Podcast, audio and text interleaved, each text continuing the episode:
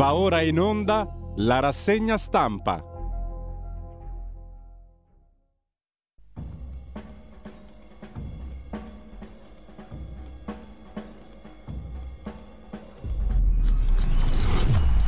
Radio Libertà, le trasmissioni tornano in diretta con la rassegna stampa affidata al direttore. Grazie a Giulio Cesare Carnelli in regia e lo ringrazio anticipatamente anche per la scelta degli ottimi brani musicali che ascolteremo questa mattina, poi ci spiegherà lui stesso il perché e il per come delle scelte che sono sempre fatte sulla base del calendario.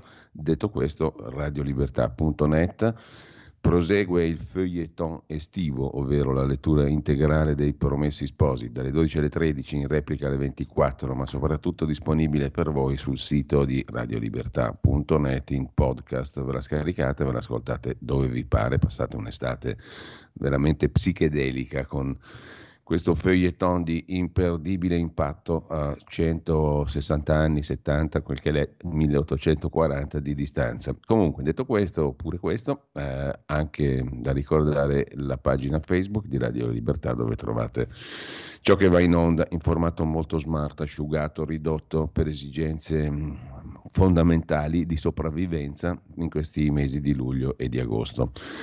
Ciò detto, appunto, visto che ho parlato troppo, andiamo a vedere la prima pagina dell'agenzia San Giovanotti. Cade in bici intanto. Non sei più un giovanotto, gli ha detto Dagospia, ma soprattutto la notizia d'apertura ve la cito perché è nella striscia di sopra rispetto all'argomento principale che è un argomento che riguarda ancora una volta la guerra in Ucraina, esplosioni sul ponte di Crimea, almeno due i morti, eh, lo riportano i media locali, le autorità parlano di emergenza.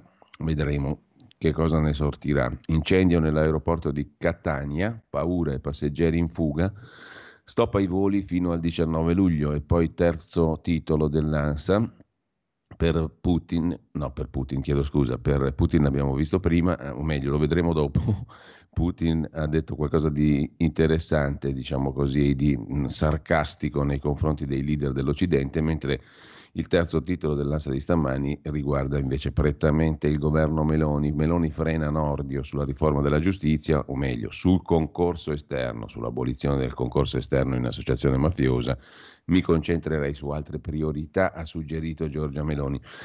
Il calcio 1-0 al Portogallo e l'Italia under 19, campione d'Europa dopo 20 anni, nella giornata nella quale però fa più rumore Djokovic, il tennis, Wimbledon, ovvero la vittoria del giovane spagnolo ventenne che ha sconfitto il mito Djokovic. In ogni caso, detto questo, un, Unione Europea e Tunisia firmano il memorandum sui migranti, a fior di soldoni per la Tunisia, non si è capito bene per far cosa, un modello per i paesi del Nord Africa addirittura. Mentre Salvini torna a ribadire serve una grande definitiva pace fiscale per quanto riguarda le piccole somme, i grandi evasori li dobbiamo bastonare a morte, dice Salvini, ma tanto non se ne conoscono nemmeno i nomi, nota ancora il segretario leghista, ma lo vedremo tra poco più in dettaglio. Da oggi al via l'esame della riforma fiscale al Senato, primo ok dalla Camera alla delega fiscale, dalle tredicesime alle altre novità, un piccolo punto della situazione sull'agenzia ANSA. Questa settimana farà un caldo tremendo, al centro-sud tra 38 e 41 gradi, a Roma si arriva a 40. Anche nel nord c'è un caldo terrificante fino più o meno, no, per tutta la settimana grosso modo. In, da domenica la terza, da ieri, la terza ondata di caldo con temperature record. 10 regole per proteggersi, poi le vediamo anche se alcune sembrano banali, comunque non fa male ripassarle. Il Ministero della Salute le ha diffuse e anche l'estate degli autovelox fioccano le gran multe e se ne introducono di nuovi anche a Milano.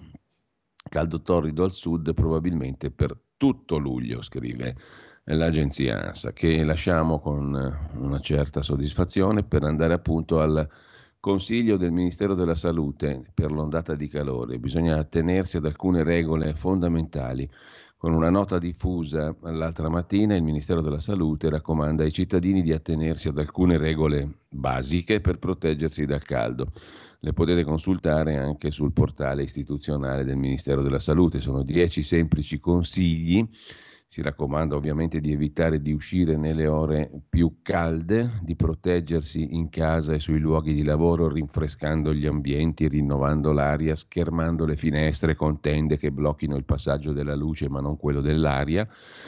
Bere almeno un litro e mezzo di acqua al giorno, bere molta acqua, mangiare frutta fresca, limitare il consumo di bevande con zuccheri aggiunti, caffè e alcolici, seguire sempre un'alimentazione corretta, consumare frutta e verdura di stagione, moderare il consumo di piatti elaborati ricchi di grassi, ridurre i condimenti, impiegare poco sale, fare attenzione alla corretta conservazione degli alimenti, rispettare la catena del freddo, vestirsi con indumenti possibilmente chiari, fatti di fibre naturali che garantiscano traspirazione, indossare cappelli leggeri per proteggersi dal sole, occhiali con filtri UV, schermi solari prima di esporsi al sole proteggersi dal caldo in viaggio. Se siamo in auto ricordiamoci di areare l'abitacolo, evitando ove possibile le ore più calde della giornata, tenendo sempre a portata una scorta d'acqua, non lasciare mai neonati o animali nell'abitacolo dell'auto neanche per brevi periodi. Praticare esercizio fisico nelle ore più fresche della giornata se si fa attività fisica e ricordandosi di bere molti liquidi e mangiare in modo corretto offrire assistenza a persone a maggior rischio, anziani che vivono soli, persone fragili e in difficoltà e segnalare ai servizi sociosanitari situazioni che necessitino intervento. Infine ricordarsi di por- sempre di proteggere anche gli animali domestici, dar loro da bere molta acqua anche quando si è in viaggio, fare soste in zone ombreggiate. Sono i dieci consigli del Ministero della Salute contro il caldo. Per quanto riguarda invece il discorso della proposta di Salvini, la pace fiscale annunciata da Salvini che come al solito ha scatenato la guerra nell'opposizione, imprigionata, come scrive Felice Manti sul giornale, dentro la dinamica del tassa e spendi, ossessionata dall'equazione cartella uguale evasione fiscale segno dello scollamento con l'economia reale da parte dell'opposizione, sublimato anche dalla Schlein-Nomics, la visione economica di Ellie Schlein, e da un PD che insegue ancora batoste sulla casa, sulle eredità e patrimoniali varie. L'83% delle cartelle è sotto i 1000 euro. Tutti i vantaggi della pace fiscale, anche secondo gli esperti intervistati dal giornale. Azzerarne il peso è un guadagno anche per l'erario. Le rottamazioni non hanno dato risultati. Per Marattin, Azione Italia Viva, il governo è in confusione, per il PD è un insulto, ma partiamo da qui. L'83% delle cartelle esattoriali, scrive il giornale, è sotto i 1000 euro, pari al 10,4% del carico complessivo. 20% è l'importo richiesto dalle prime due maxirate per aderire alla rottamazione quater, troppo alto secondo gli esperti. 1 miliardo 200 milioni sono quelli che sono finiti in pancia all'Agenzia delle Entrate e Riscossione. Solo il 5% delle cartelle è realmente esigibile. 99 i miliardi di mancato gettito per l'erario a causa dell'evasione fiscale, lavoro nero e riciclaggio. E la pace fiscale va a vantaggio appunto non solo degli, anzi non proprio degli evasori, tutto al contrario di coloro che hanno a che fare con le difficoltà dell'economia reale. Su, segue sul giornale, poi ci torniamo sopra più in dettaglio, ma segue anche un articolo di Renato Mannheimer, Salvini da capitano a ministro del fare e così i sondaggi premiano il leader leghista. Nelle rilevazioni il carroccio è attorno al 10% gli elettori promuovono la svolta. Ucraina, giustizia, fisco, cerca di sottolineare le diverse posizioni tra i partiti sovranisti, sono lontani i tempi del papete, obiettivo di equilibrare i rapporti di forza tra gli alleati, ma soprattutto torniamo dopo sulla questione della, del fisco. Ma um, a proposito invece delle prime pagine dei giornali, ne andiamo a vedere, poi torniamo su alcuni articoli, dopo approfondiamo anche le pagine interne. In ogni caso, apriamo, vediamo la prima pagina del Corriere della Sera di stamani che si apre con la giustizia, lo stop di Giorgia Meloni sul concorso esterno. Mi concentrerei su altre priorità, ha detto il Premier e il Ministro della Giustizia Nordio si dice d'accordo, sono in piena sintonia. L'associazione, il concorso esterno in associazione mafiosa non era tra le priorità del governo Concorda e non era neanche inserito nel programma Concorda il ministro della giustizia. Opposizione all'attacco sulla pace fiscale e sul salario minimo. Intervista a Tajani, ciò che conta è separare le carriere dei magistrati, la separazione tra magistrato inquirente e magistrato giudicante. La morte di Luigi Bettazzi, vescovo emerito di Ivrea a quasi 100 anni, sempre aperto al dialogo, famoso il suo scambio di lettere con il leader del Partito Comunista Berlinguer, la settimana dei 40 gradi e come difendersi dal caldo record, la morte di Jane Birkin, icona di stile e di seduzione, la musica e il film L'amore con Gainsbourg, successi e scandali, e poi il memorandum firmato in tema di migranti tra Unione Europea e Tunisia. È andata bene, scrive il Corriere in prima pagina, la missione che ha portato in Tunisia la Premier Giorgia Meloni con la Presidente della Commissione Europea Ursula von der Leyen e il leader olandese Mark Rutte più fondi per la lotta agli scafisti. Sulle bombe a grappolo Putin minaccia Kiev, cioè minaccia di usarle se le usano gli ucraini. Siamo pronti anche noi ad usare le bombe a grappolo, dice Vladimir Putin, se le useranno gli ucraini. La sale la tensione nel conflitto che insanguina il cuore dell'Europa, intanto emergono particolari raccapriccianti di torture inflitte ai prigionieri, 10.000 civili ucraini, nelle prigioni russe. Sempre dalla prima pagina poi del Corriere della Sera, Beppe Severnini si occupa del voltafaccia di Lukaku e degli altri. Evviva le bandiere del calcio comunque, non umiliateci con la vostra ingordigia.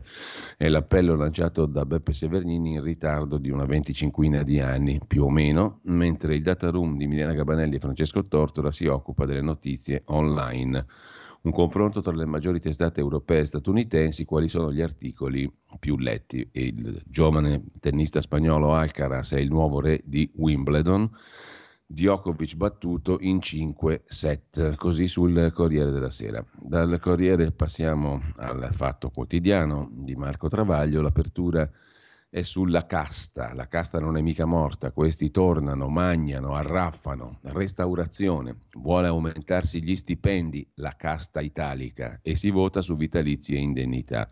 A Roma e nelle regioni stop a tutti i tagli, stop a tutti i risparmi degli ultimi anni, quando c'erano i più bravi Conte e Draghi dal Piemonte alla Sicilia, raffiche di aumenti a pioggia in benefit e buste paga. I 5 Stelle dicono al fatto il PD ci aiuti a fermare questi arraffoni, questi magnoni, che se vogliono mangiare anche la sedia del Montecitorio. A Camera alla Camera, per esempio, una nuova battaglia sui soldi. Vogliono aumentare gli stipendi. Il forzista Moulet, già direttore di Panorama, ha presentato un ordine del giorno. Se non cambiano la regola, i ricorsi ci costeranno tantissimo. In aula giovedì si vota il bilancio di Montecitorio.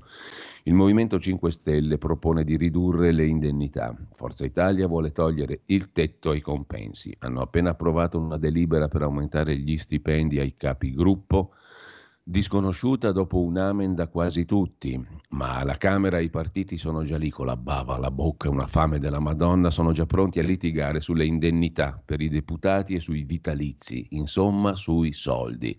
Giovedì in aula si approva il bilancio della Camera e le forze politiche hanno depositato i loro ordini del giorno. Gli arraffoni, i magnoni sono lì tutti in attesa di riempire le fauci, ci, ci, racconta il fatto quotidiano, mentre il padre della ragazza che accusa la russa junior di stupro ha detto se non consegna la SIM, il giovane Leonardo Apache nasconde qualcosa. SIM, lui e suo padre, Ignazio, titolare della SIM medesima. Noi non ci crediamo, ma ripetiamo, Ignazio, caccia la scheda, la SIM del telefonino usato dal tuo figliuolo. Sant'Anché e Kunz nel 2016, Kunz sarebbe il compagno della ministra Sant'Anché, mentirono al consiglio di amministrazione di Visibilia e poi ora Meloni sconfessa Nordio, il concorso esterno non è priorità. Il fatto economico si occupa del flop dell'Italia nella ricerca. I trionfi dell'IRI sono finiti, si faceva ricerca scientifica anche ai fini economici, con ricadute economiche, si faceva ricerca ai tempi dell'IRI, cioè dell'Istituto per la ricostruzione industriale, era la capogruppo di tante altre aziende pubbliche. L'ente statale IRI ha permesso lo sviluppo tecnologico dell'Italia. Oggi reggono soltanto le grandi aziende partecipate, appena 50 italiane tra le prime 100 aziende europee più innovative. L'inchiesta di Mediapart ci porta negli Emirati Arabi Uniti che spiano l'Europa e Macron tace a pagina 14 e 15 Il fatto approfondisce, anzi è la testata francese Mediapart che il lunedì collabora col fatto a farlo, approfondisce la questione dei servizi segreti degli Emirati Arabi Uniti che scorrazzano per l'Europa e Macron se ne sta zitto. Le operazioni internazionali dell'agente segreto Sheikh Matar rivelate dall'inchiesta Abu Dhabi Secrets pubblicata da Mediapart azioni di intelligence, influenze che arrivano dritte dritte all'Eliseo. Giornalisti prezzolati. Jacquard, amico di Biden, avrebbe avuto 300.000 euro per propagandare fake news anche sullo Stato islamico. Un'agenzia svizzera al centro dell'intrigo con l'obiettivo di diffamare Qatar e fratelli musulmani, la Alp Services. La vicenda era già stata affrontata da Giacomo Amadori sulla verità l'altra settimana, come qualcuno ricorderà. Lasciamo con questo la prima pagina del Fatto Quotidiano, che si chiude per la verità con l'articolo del professore, lo storico dell'arte e compagno Tommaso Montanari, lo strano caso dei mosaici di Rupnik, arte sacra, accusato di abusi sessuali a opere in 220 chiese. Il caso di Marco Rupnik mette in luce una questione largamente elusa. Quale può essere oggi il rapporto tra chiesa e arte?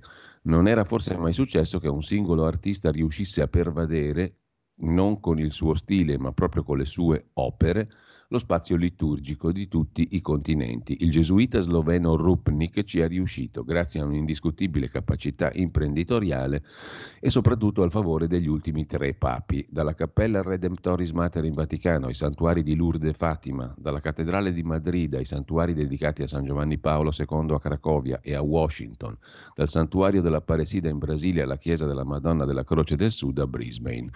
I mosaici di Rupnik dappertutto a opere in 220 chiese stato accusato di abusi sessuali. Con ciò lasciamo il fatto, andiamo a vedere il giornale. Qui sul giornale c'è una lettera di Marina Berlusconi, pubblicata poi a pagina 2 e la leggiamo subito, sulla giustizia. Marina dice basta, il j'accuse della figlia di Berlusconi, papà è morto, ma la guerra dei magistrati continua, teoremi assurdi, fango, vogliono la sua damnatio memorie, cioè vogliono cancellare la memoria positiva di Berlusconi dopo la sua morte. Sulla questione della mafia Meloni stoppa Nordio, il dibattito sul concorso esterno non è la nostra priorità. L'intervista al capogruppo di Fratelli d'Italia alla Camera Foti dal governo nessun favore alla criminalità organizzata. Sottolinea il capogruppo di Fratelli d'Italia alla Camera, il piacentino Tommaso Foti. Non c'è nessuna riforma all'orizzonte, massima fermezza contro la mafia, quella di Nordio era solo una sua opinione. Mm, la, peraltro il dibattito sulla mm, liceità, o meno, perlomeno sulla ragionevolezza del concorso esterno in associazione mafiosa è un dibattito molto lungo. Come abbiamo scoperto anche Falcone non era molto entusiasta di quella fattispecie di quasi reato. Comunque, L'altro tema, centropagina, se ne occupa già Michele Sin, sugli sbarchi, il patto fra Unione Europea e Tunisia, Grazie a Giorgia Meloni, la mediazione italiana alla base dell'accordo europeo, una vittoria della Premier, firmata l'intesa per bloccare le partenze dei migranti. A pagina 8 c'è l'articolo appunto di Gian Michalessin, tutti ci speravano, nessuno era pronto a metterci la mano sul fuoco. Alla fine la tela tessuta dagli italiani e dagli europei ha preso forma, il memorandum d'intesa tra Unione Europea e Tunisia è stato firmato dal presidente tunisino Kais Sayed, una firma messa ieri nelle sale del Palazzo di Cartagine davanti alla Troica europea. Von der Leyen, Rutte e Meloni, giusto appunto. Von der Leyen, presidente della Commissione, Rutte, dimissionario premier d'Olanda e Giorgia Meloni il presidente del Consiglio italiana, impostasi come demiurgo delle intese con la Tunisia, un ruolo conquistato nonostante le diffidenze dell'Europa inizialmente incapace di comprendere la gravità della crisi politica, economica ed istituzionale della Tunisia e le conseguenze nel quadro del Nord Africa, del Mediterraneo e dei flussi migratori. La firma garantisce il versamento nelle casse tunisine di un acconto europeo di 255 milioni di euro i primi 150 per tamponare le necessità di bilancio generate dalla crisi economica tunisina.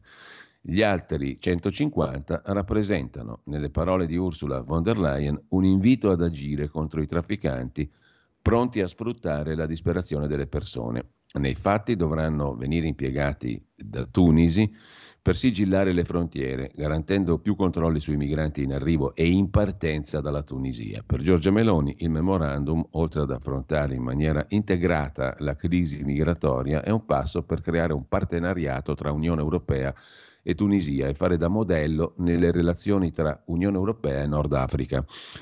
Per la Tunisia di Sayed, scrive Michele Sin, quei 255 milioni rappresentano una spinta ancora più importante dell'immediato sostegno economico. L'anticipo apre la strada a finanziamenti europei per 900 milioni di euro per investimenti nel campo del commercio, energia, collegamenti digitali, trasporto aereo. I 255 milioni messi ieri e i 745 che seguiranno se tutto andrà bene serviranno anche a dimostrare le buone intenzioni di un Sayed da cui l'Unione Europea pretende riforme politiche e rispetto dei diritti umani. In prospettiva dunque potrebbe cambiare anche l'atteggiamento del Fondo Monetario Internazionale, che fin qui ha negato a Sayed un piano da 1 miliardo e 900 milioni di dollari da cui dipende il salvataggio economico del paese. In questo meccanismo Meloni e il governo italiano svolgono un ruolo fondamentale. Se la Tunisia rispondesse positivamente alle intese con l'Unione Europea, il nostro governo potrebbe chiedere all'amministrazione degli Stati Uniti, da cui dipendono spesso le decisioni del Fondo Monetario Internazionale, di sbloccare gli aiuti destinati alla Tunisia. Ma se il presidente Sayed riuscirà a bloccare i migranti senza violare i diritti umani, l'Italia sarà la prima ad avvantaggiarsene. La bozza del nuovo patto sulla migrazione e asilo, approvato dal Consiglio europeo a giugno, prevede infatti la possibilità di rimandare gli irregolari nel paese di partenza qualora questo risulti sicuro sul piano dei diritti umani. Dunque se la Tunisia dimostrerà di essere diversa dall'inferno libico, dove i migranti affrontano durissime condizioni detentive, l'Italia potrà chiedere a Tunisi di riprendersi buona parte degli irregolari partiti dalle sue coste. Un vantaggio non da poco, visto che anche quest'anno la Tunisia è il principale paese di partenza per gli sbarchi verso l'Italia, ma, conclude Michalessini, il successo conseguito a Tunisi da Meloni ha un'altra sfaccettatura. Il memorandum d'intesa con la Tunisia rappresenta la prima tappa di quella svolta geopolitica che punta a riportare l'Africa al centro degli interessi nazionali. Mm, piano Mattei più o meno quel che l'è. Auguri, Michele Sin la vede bene, stiamo a vedere, come dicono i più smaliziati, ma andiamo comunque a vedere anche la prima pagina per chiudere eh, a fondo pagina del giornale, la stangata dell'autovelox sulle vacanze e poi Iran, finita la tregua, reinizia la repressione, polizia del velo contro le donne. Ma vediamo a questo punto anche la lettera di Marina Berlusconi pubblicata con grande evidenza dal giornale in prima pagina. Lo sfogo della primogenita del cavalier Berlusconi, che è anche presidente Fininvest. Caro direttore, scrive Marina Berlusconi, ma la guerra dei trent'anni non doveva finire con Silvio Berlusconi? Dopo di lui il tema giustizia non doveva tornare nella normalità e purtroppo non è così. Ha aspettato giusto un mese dalla sua scomparsa, la Procura di Firenze, per riprendere imperterrita la caccia a Berlusconi con l'accusa più delirante, mafiosità. Mentre nel paese il conflitto magistratura politica è più vivo e violento che mai. Siamo incastrati, scrive la figlia maggiore di Silvio Berlusconi, in un gioco assurdo che ci costringe a un eterno ritorno alla casella di partenza. È una sensazione sconfortante perché sembra che ogni ipotesi di riforma diventi motivo di scontro frontale a prescindere dai contenuti. Sia ben chiaro, spetta solo a politica e istituzioni, nel rispetto del dettato costituzionale, affrontare problemi gravi come questo. Sento però la necessità di portare una testimonianza e una denuncia, innanzitutto come figlia. La persecuzione di cui mio padre è stato vittima e che non ha il pudore di fermarsi nemmeno davanti alla sua scomparsa, credo contenga in sé molte delle patologie e delle aberrazioni da cui la nostra giustizia è afflitta. È una storia che vede una sia pur piccola parte della magistratura trasformarsi in casta intoccabile e soggetto politico, teso solo a infangare gli avversari veri o presunti. È così che certi pubblici ministeri invertono totalmente il percorso che la ricerca della verità dovrebbe seguire. Partono da un teorema, per quanto strampalato, e a questo adattano la realtà dei fatti, anche stravolgendola, per dimostrare la fondatezza del teorema stesso. Che poi alla fine questo non trovi il minimo riscontro importa poco perché nel frattempo gli organi di informazione amici avranno diligentemente pubblicato le carte dell'accusa, anche quelle in teoria segrete, facendo di tutto per presentarne le ipotesi come se fossero verità assolute. L'avviso di garanzia serve così solo a garantire che l'indagato venga subito messo alla gogna.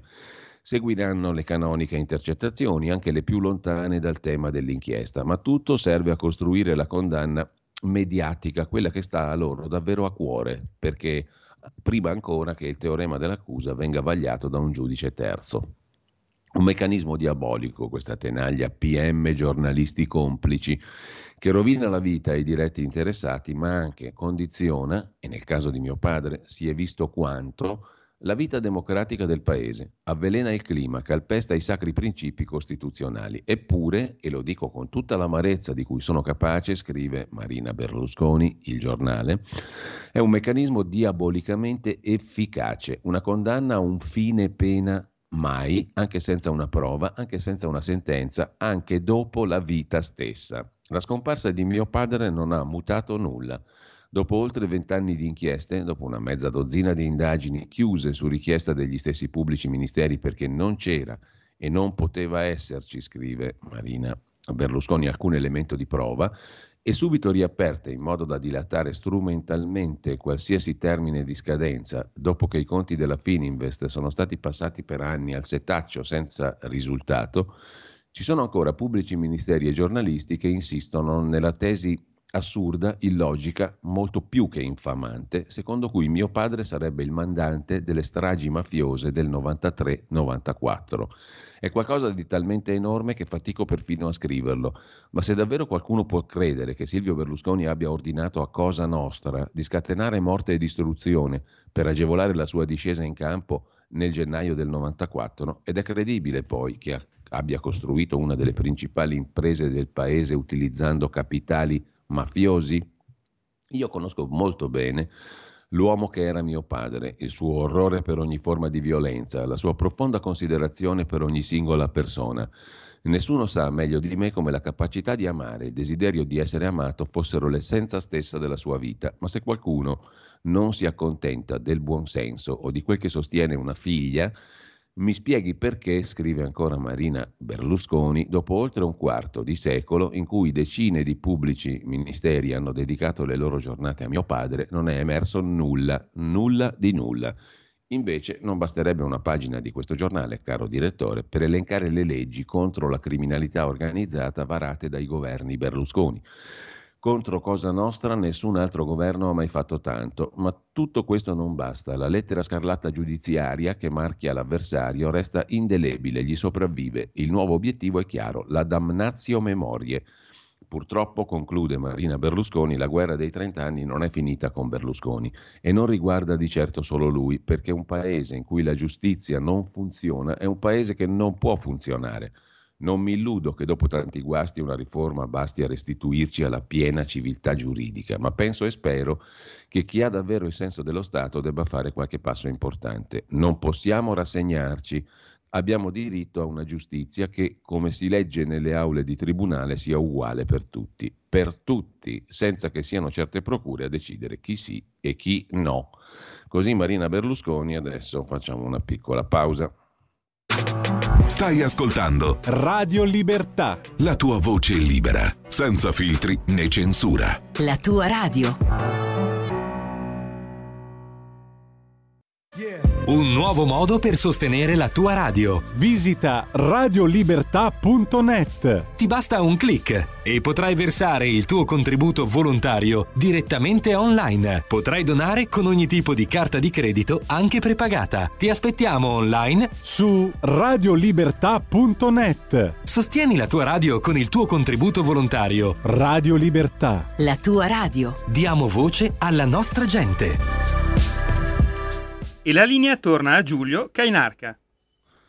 Rieccoci qua, un attimo solo che recuperiamo, eccoci le pagine del giornale, abbiamo letto la lettera di Marina Berlusconi, prima pagina su Il Giornale, Vediamo ancora la prima pagina del quotidiano nazionale, il giorno, nazione, resto del Carlino. L'apertura è sulla mafia, il concorso esterno non si tocca e poi l'incidente a Santo Domingo per il signor Lorenzo in arte Giovanotti. Eh, l'auto che si schianta contro un muro, muore un trentenne, tre feriti gravi a Soncino nel Cremasco e poi li porto al cinema, il padre sparisce, qua siamo a Pavia con i due figli piccoli, cioè la cronaca spiccia. Il mattino di Napoli, lo vediamo subito, apre il primo piano, prima, la prima pagina con il concorso esterno, lo stop di Giorgia Meloni, ma anche con Torre del Greco, crolla un palazzo, il giallo della sicurezza, tre persone estratte dalle macerie, due feriti in strada, un'ordinanza per lavori da eseguire nel 2013, indaga la Procura. Dal mattino passiamo al tempo di Roma, il quotidiano romano apre a tutta pagina con l'intesa con la Tunisia per l'emergenza sbarchi, Meloni con il premier uscente olandese Rutte e la, e la Presidente della Commissione europea von der Leyen porta a casa l'accordo sui migranti. Subito 100 milioni per combattere i trafficanti, sono 2,50, comunque il concetto è quello lì, soldi alla Tunisia per combattere il traffico di esseri umani. Domenica vertice a Roma, i dati delle partenze mostrano che oltre la metà dei barconi salpa dalla Tunisia. Sfregiato il Colosseo per la terza volta, denunciato un turista di 17 anni e poi Tajani, neo segretario di Forza Italia che riparte dai giovani. Il Freccia Rossa che fa tappa a Pompei. È partito ieri dalla stazione di Roma Termini il primo Freccia Rossa 1000, secondo Repubblica invece si è inceppato subito, ma lo vedremo dopo, diretto senza cambi al sito archeologico di Pompei.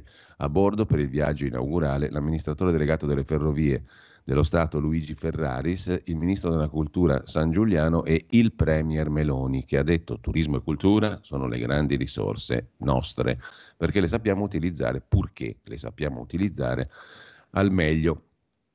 Alcaraz batte Djokovic, a soli 20 anni il tennista spagnolo è il re di Wimbledon. Intanto lasciamo il tempo, andiamo appunto a Repubblica, l'apertura del quotidiano diretto da Maurizio Molinari è sul fisco. 13 condoni ha già fatto Giorgia Meloni. Voi ve ne siete accorti? A Repubblica sì, se ne sono accorti loro. In nove mesi pioggia di sanatorie. L'ultima, inserita nel decreto bollette, depenalizza l'omesso versamento di ritenute e IVA.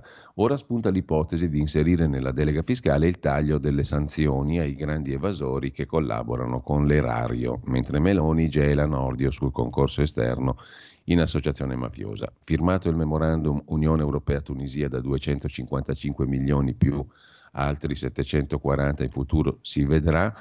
Carlo Cottarelli si occupa di Matteo Salvini, l'eterno déjà vu di Salvini. Quando ho sentito che Salvini l'altro giorno ha parlato della necessità di pace fiscale, la sensazione che ho avuto è stata simile a quella del protagonista di Ricomincio da capo, che ogni giorno è condannato a ripetere gli eventi vissuti il giorno prima. Insomma, un déjà vu, per dirla alla francese, scrive Repubblica. Sempre da Repubblica nella Sicilia il caldo uccide gli alberi, scrive Sal- Salvo Palazzolo. Alcaraz, il tennis ha un nuovo re. Lo spagnolo Carlos Alcaraz vince a 20 anni battendo il suo idolo Djokovic. Per quanto concerne i 13 condoni, da dove salta fuori la storia dei 13 condoni? Pagina 3, l'articolo di Rosaria Amato, dallo scudo penale alle cartelle 13 i condoni già fatti dal governo Meloni. Se ne è accorto nessuno, per fortuna che c'è Repubblica. L'ultimo è stato infilato nel decreto bollette e depenalizza i reati di omesso versamento di ritenute e IVA. Presto potrebbe arrivarne un altro targato Matteo Salvini. Pace fiscale per chi ha un problema fino a 30.000 euro. Da Repubblica passiamo alla consorella per parte di Loggia, la stampa di Torino.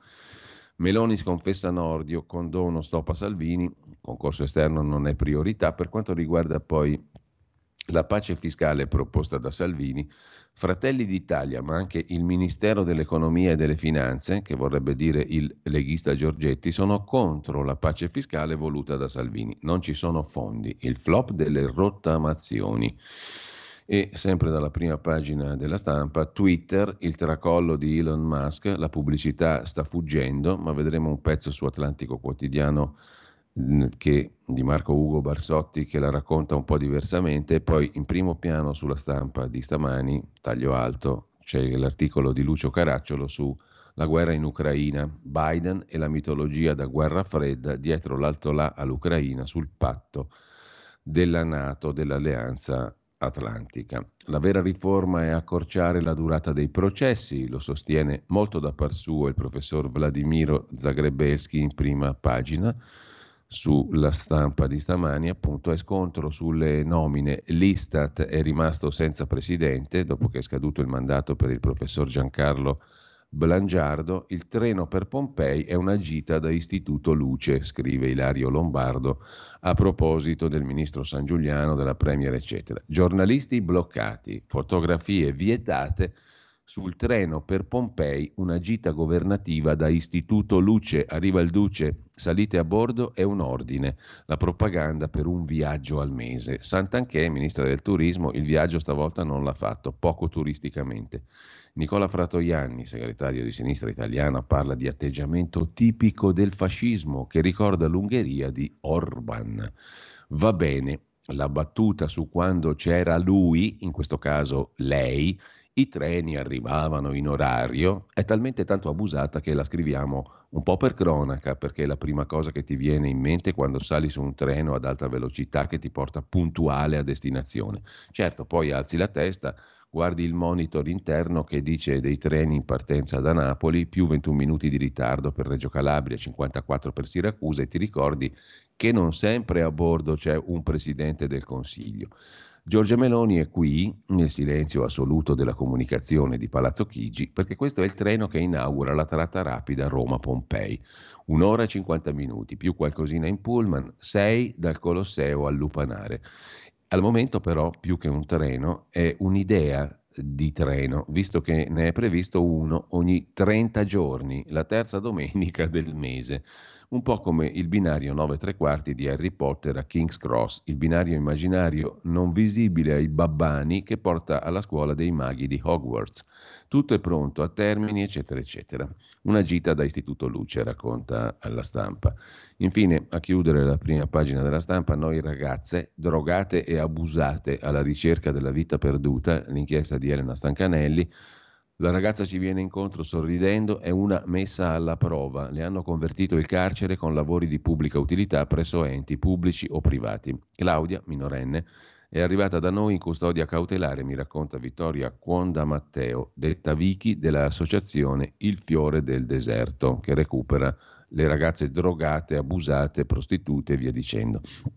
Mio figlio, mal pagato in Italia, a Londra riceve offerte d'oro racconta per chiudere la prima pagina della stampa Caterina Soffici. Questa potrebbe essere una notizia, una storia molto bella, inizia con un ragazzo che studia ingegneria, uno di quei nerd del nuovo millennio che cercano di capire il mondo attraverso i numeri, perciò questo ragazzo per questo ragazzo, chiedo scusa, ogni cosa può essere ricondotta a un algoritmo, eccetera. Andiamo al dunque, al soldone, a pagina 18. Giovani malpagati in Italia. Lauree prestigiose e master non bastano per sfuggire a stipendi da fame. L'unica alternativa è è emigrare nelle capitali europee. La Mecca resta Londra. I migliori talenti puntano a contribuire alla transizione verde, ma questi settori sono molto indietro in Italia. Le università offrono carriere lentissime, per molti giovani non incidono sulla realtà davanti alla crisi climatica. Il dumping salariale e la scarsità di offerte di lavori ben remunerati fa sì che la stessa posizione in una multinazionale ha salari molto più bassi in Italia. La generazione Greta è quella messa peggio, impossibile unire gli ideali e gli stipendi. Gli stagisti invece sono molto pagati non solo a Londra ma anche a Wall Street, giovani mal pagati in Italia. Vediamo a questo punto la verità di Maurizio Belpietro che apre con un titolo a tutta pagina e il commento del direttore I giudici trasformano un uomo in donna, caso limite sdoganato in Sicilia, interpretando la Cassazione i magistrati hanno legittimato la nuova anagrafe di un 53enne che si sente femmina, non sta cambiando sesso, non si, to- non si, sottoporrà a intervento chirurgico e così, solo a forza di tribunali, muteranno società, ordinamento, previdenza. Poi c'è Giorgia Meloni, non tocchiamo il concorso esterno in associazione mafiosa. Segnatevi quello che sto per scrivere, annunzia Urbi e Torbi Maurizio Belpietro nell'editoriale della Verità. Tra poco, se non si ferma la deriva di alcuni tribunali, con le novità giurisprudenziali dovremo fare i conti. La storia è questa, a Trapani c'è un tizio che si sente donna, fin qui niente da dire, ognuno è libero, il mondo è pieno di persone che si sentono Napoleone, è il fantastico paragone del direttore Belpietro, ma non per questo hanno trovato un giudice che ha riconosciuto con una sentenza il loro diritto a chiamarsi Napoleone.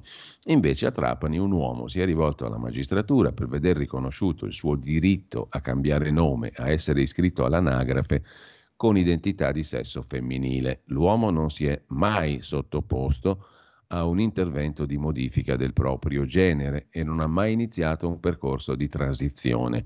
A 53 anni ha semplicemente sentito il desiderio di definirsi donna, nonostante l'organo maschile, e pur non avendo alcuna intenzione di cambiare sesso né di sottoporsi a terapia ormonale per assumere tratti femminili, ha ottenuto una sentenza che ne riformula l'identità. Per la legge italiana è diventato la signora Emanuela. Tutto accade ad Erice, provincia di Trapani, dove il tale ha preteso che non lo si chiamasse più col nome di battesimo, ma con uno declinato al femminile. In soldoni, secondo Belpietro, com'è la storia? Il potere dei giudici è ormai senza limiti, trasformano un uomo in donna.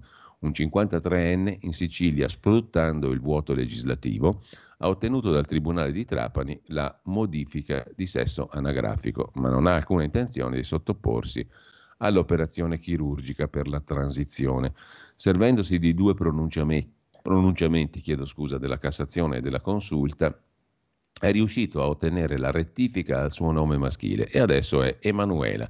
Questa sentenza spalanca le porte a istanze simili di quanti si sentono di gender diverso da quello di nascita per magari arrivare ad adottare un figlio. Questo è il tema con cui la verità apre. Poi abbiamo prezzi pazzi in Croazia, grazie all'euro e fuga dalla Croazia, Veneto e Friuli tornano in testa nelle preferenze. La Croazia è entrata ha preso l'euro e si è fottuta, scrive Serenella Bettin. Effetto euro sull'estate in Croazia, prezzi alle stelle, turisti in ritirata. Un piatto di pasta 18 euro, un'insalata di polipo 80. Teneteveli voi, cari amici croati, per non parlare di alberghi e lettini, perché secondo voi in Italia quanto ti spennano? Uguale. Comunque con la moneta unica Zagabria non è più una meta conveniente, Veneto e Friuli ne approfittano, adesso giochiamo ad armi pari, tutti contenti di essere coglioni, eh, di, essere, di, di stare peggio e di avere peggiori condizioni, siamo messi così, siamo contenti di farci concorrenza ad armi pari, cioè con le stesse zavorre sulle spalle. Invece di non avere, di non volere zavorre, diceva ah, che bello, anche il mio vicino di casa adesso si è fottuto pure lui, così siamo fottuti in due, che bello ma il comune gaudio completo. L'indottrinamento green parte dalla scuola, scrive Francesco Borgonovo, sempre da par suo, i libri di geografia adottati alle medie sono un concentrato ideologico per convincere i ragazzi delle colpe dell'uomo nel cambiamento climatico. Così l'agenda dell'ONU e le norme europee prevalgono sull'insegnamento. Tra le interviste del lunedì, quella all'ex ministro leghista Castelli, Roberto Castelli, ex ministro di giustizia, Magistrati, una deriva antidemocratica, dice Castelli, pagina 5 della verità. Meloni sta frenando, non so se consentirà di fare una riforma vera, ma Nordio deve tenere duro. Quando Silvio lottava per cambiare, io prendevo le legnate, racconta Castelli. Oggi la situazione è è peggiore. Una parte delle toghe è militante, gli altri, eroi a parte, vogliono mantenere i loro privilegi di casta e pretendono che la politica non rompa le scatole. Sempre tra le interviste del lunedì, poi vi segnalo quella a Enrico Beruschi che porta in giro il suo Guareschi, ma ha tante belle idee per la TV. E poi l'intervista di Carlo Cambi a Giulio Sappelli, questa però la vedremo più dettagliatamente dopo. Aiutare l'Ucraina, dice il professor Sappelli, serve agli Stati Uniti per ridurre la Germania allo stremo. E occhio, pure il diritto alla salute può trasformarsi in un dovere, scrive Silvana De Mari. E infine Mario Giordano scrive al caro Luigi Di Maio, ex ministro, la sua prima missione è già fallita come inviato dell'Unione Europea nel Golfo Persico. Giuliano Guzzo si occupa della fede che fa bene anche in estate, una guida alle vacanze con lo spirito, una serie di idee per ferie tra conventi e santuari. Vediamo pure Libero, l'apertura di Libero è dedicata agli immigrati, la svolta sia al modello Italia, Giorgia Meloni convince l'Europa e convince anche il presidente tunisino Sayed, aiuti alla Tunisia per frenare i clandestini, rimpatri più facili e altre intese sull'energia. È l'accordo ferma partenze. Un'intervista all'ex ministro PCPD SPD eh, dell'interno Giorgio, chiedo scusa, non Giorgio, eh, eh, Marco Minniti. Giorgia, Giorgia, deve fare la Merkel senza aspettare le elezioni, eh, spiega il Minniti, che si è piazzato molto bene nella fondazione di Leonardo Finmeccanica, MedOr, è presidente di questa fondazione che promuove le relazioni tra Mediterraneo e Oriente. Ebbene, eh, l'ex ministro dice è decisivo che il premier Giorgia assuma il ruolo che fu della cancelliera Merkel per stabilizzare l'Africa, niente po', po' di meno. Quello di Tunisi è un successo per il nostro governo, afferma il Minniti, e per l'Europa che fa da apripista per la stabilizzazione dell'Africa fronte secondario della guerra con l'Ucraina. Poi bisognerà pensare alla Libia, all'Egitto, al Niger, insomma ce n'è tanta di Africa da fare, eh, dice il Minniti alla Meloni mentre Antonio Soci si occupa di Roma, è così zozza che invoglia i vandali a deturparla, un altro sfregio al Colosseo.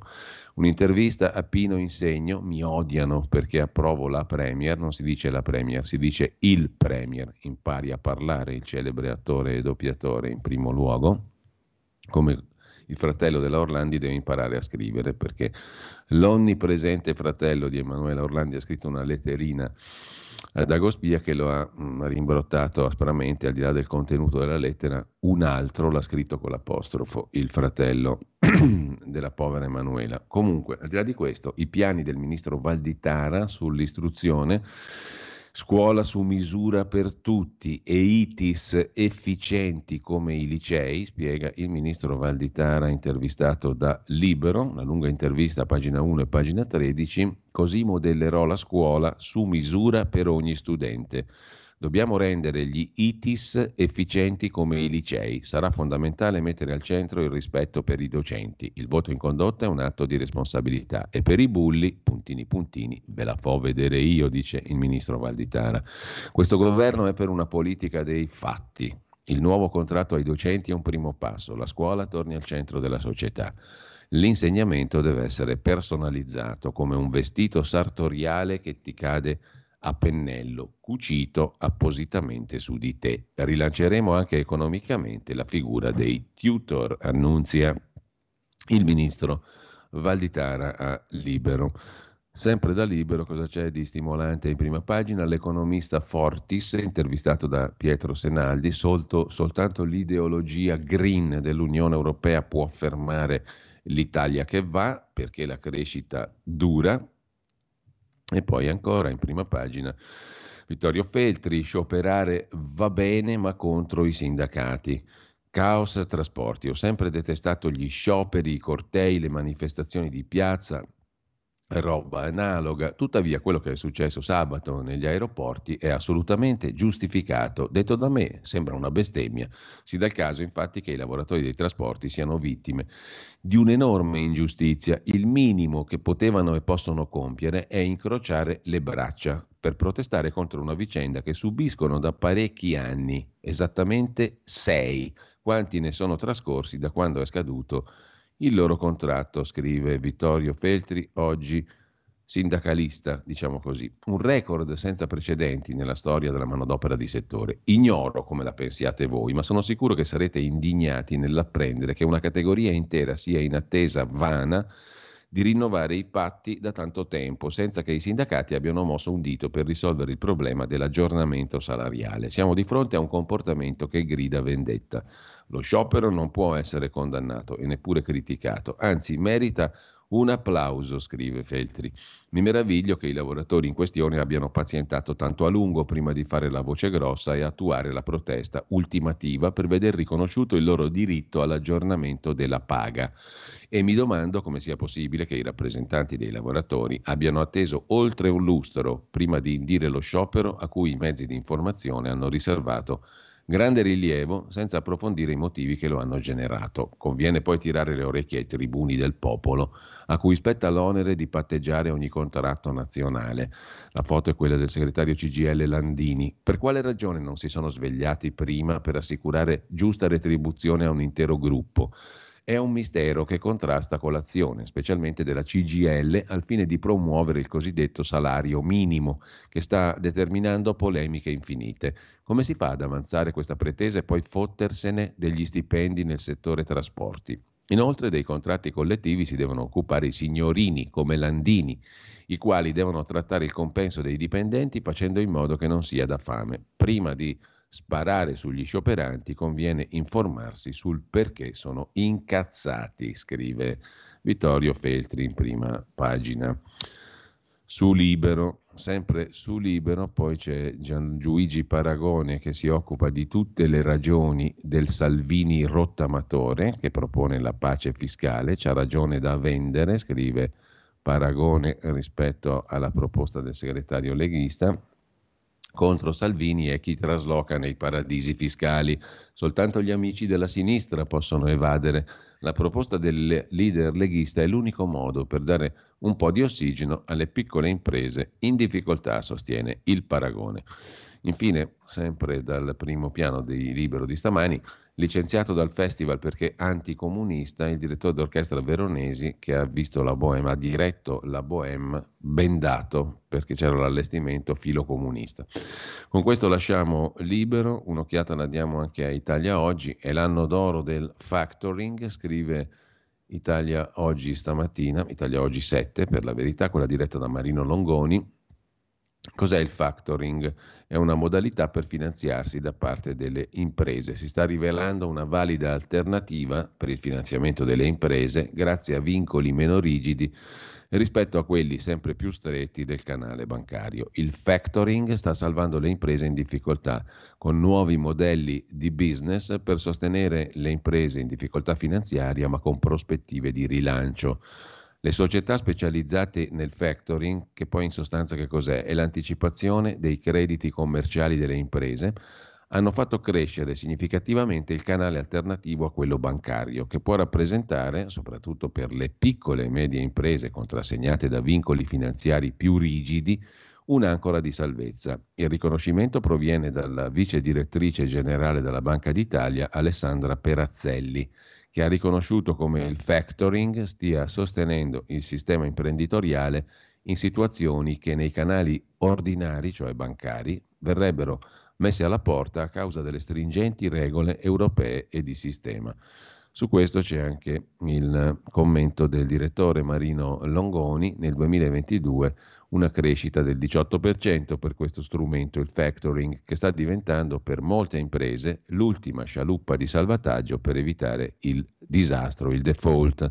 E non solo in Italia, lo dicono i numeri. Nel 2022 crescita di questa forma di finanziamento del 18% a livello mondiale ed europeo e del 14% in Italia. Il motivo di questa esplosione è legato al fatto che nel 2022 i prestiti bancari alle imprese si sono ridotti, ma soprattutto si sono inaspriti sia il costo sia i requisiti richiesti alle imprese.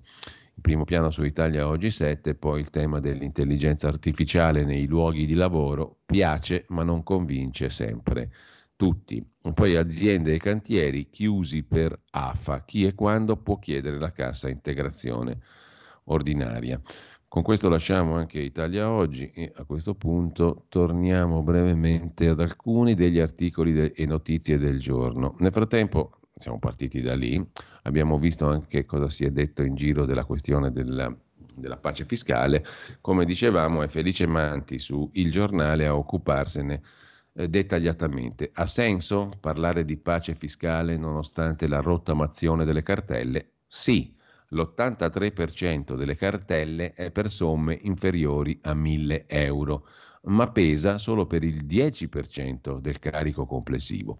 Se ne sono state necessarie 4 di rottamazioni è perché molti italiani, noti al fisco, vorrebbero onorare i loro debiti conclamati, ma coi pochi soldi preferiscono pagare stipendi e fornitori e le rottamazioni finora sono fallite perché i tempi di rateizzazione sono limitati e le maxi rate, la rottamazione quater ne prevede due iniziali del 20%, sono troppo alte, quindi le rottamazioni finora non hanno funzionato. Così rischiamo di non ottenere il risultato desiderato, esattamente come è successo per le precedenti rottamazioni, dice Marcella Caradonna, presidente dei commercialisti milanesi, secondo cui molti contribuenti, a causa anche dell'impennata di tutti i costi e degli interessi bancari, sono in carenza di liquidità.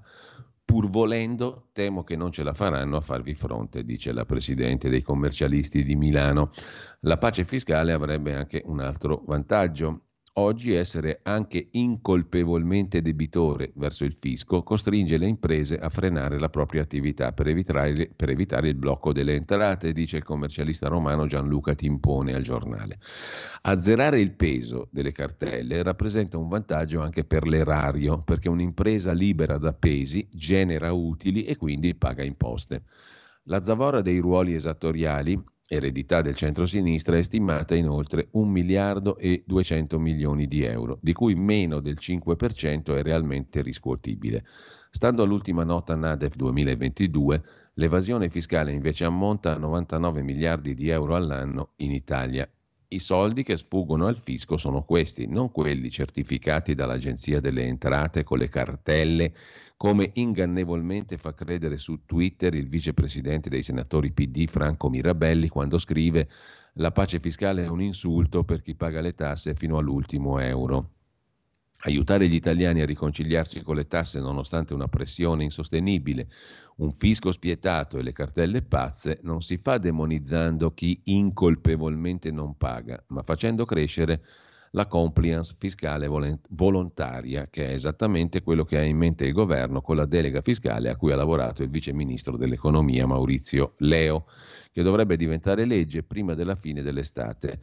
Serve una grande e complessiva riforma per far crescere il paese, dice il segretario di Forza Italia Tajani. Qualche mese fa fece discutere un sondaggio Ipsos, Ipsos chiedo scusa, Fiscal Focus, nel quale 8 italiani su 10 si dichiaravano potenzialmente evasori per il peso eccessivo delle tasse, ma al tempo stesso favorevoli a una lista pubblica di evasori per somme superiori a 25.000 euro, in linea col tetto ipotizzato da Salvini, sulla scia delle politiche anglosassoni naming and shaming, che viaggiano su un doppio binario, punire socialmente il comportamento, premiare chi le tasse le paga, riducendo i costi di accertamento fiscale. Come ricorda Luigi Marattin di Italia Viva, nella delega fiscale c'è una norma che consente di pignorare automaticamente i conti correnti degli evasori, segno che su questo il governo vuole stanare chi fa davvero il furbo. Una misura giusta che neanche Vincenzo Visco era mai arrivato a fare, dice il deputato renziano, parlando di ammuina di Salvini e inciampando in questo caso nel solito equivoco di fondo. L'evasione si combatte senza se e senza ma, ma non si può mettere sullo stesso piano chi non paga perché non può e chi perché non vuole, dice Antonio Gigliotti, presidente di Fiscal Focus. L'83% delle cartelle sotto i 1000 euro per somme inferiori a 1000 euro e pesa solo per il 10% sul carico fiscale complessivo.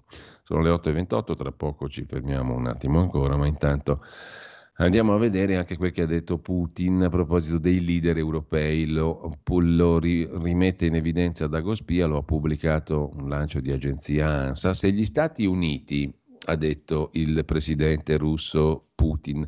Se gli Stati Uniti chiedessero ai leader europei di impiccarsi, questi lo farebbero. A volte sembra che i politici europei stiano facendo quello che gli viene detto dall'estero.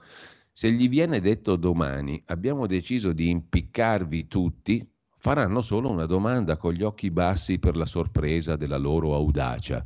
Possiamo farlo con l'aiuto di corde fatte in casa? Ma penso che sarebbe un fiasco per loro perché è altamente improbabile che gli americani rifiutino un contratto così grande per la loro industria tessile. E poi, eh, per quanto concerne invece la questione delle bombe a grappolo, il consigliere per la sicurezza nazionale americano Jake Sullivan, in un'intervista alla CNN, ha detto innanzitutto ha confermato che le forze ucraine hanno ricevuto le bombe a grappolo americane e sono pronte a usarle. Se non l'ha ancora fatto, l'Ucraina userà le bombe a grappolo nelle prossime ore e giorni, ha detto il consigliere per la sicurezza nazionale degli Stati Uniti, Jake Sullivan. Mentre lasciamo Putin e andiamo direi alla pausa delle 8.30. Ci rivediamo, ci risentiamo tra poco. Stai ascoltando Radio Libertà. la tua voce libera, senza filtri né censura. La tua radio.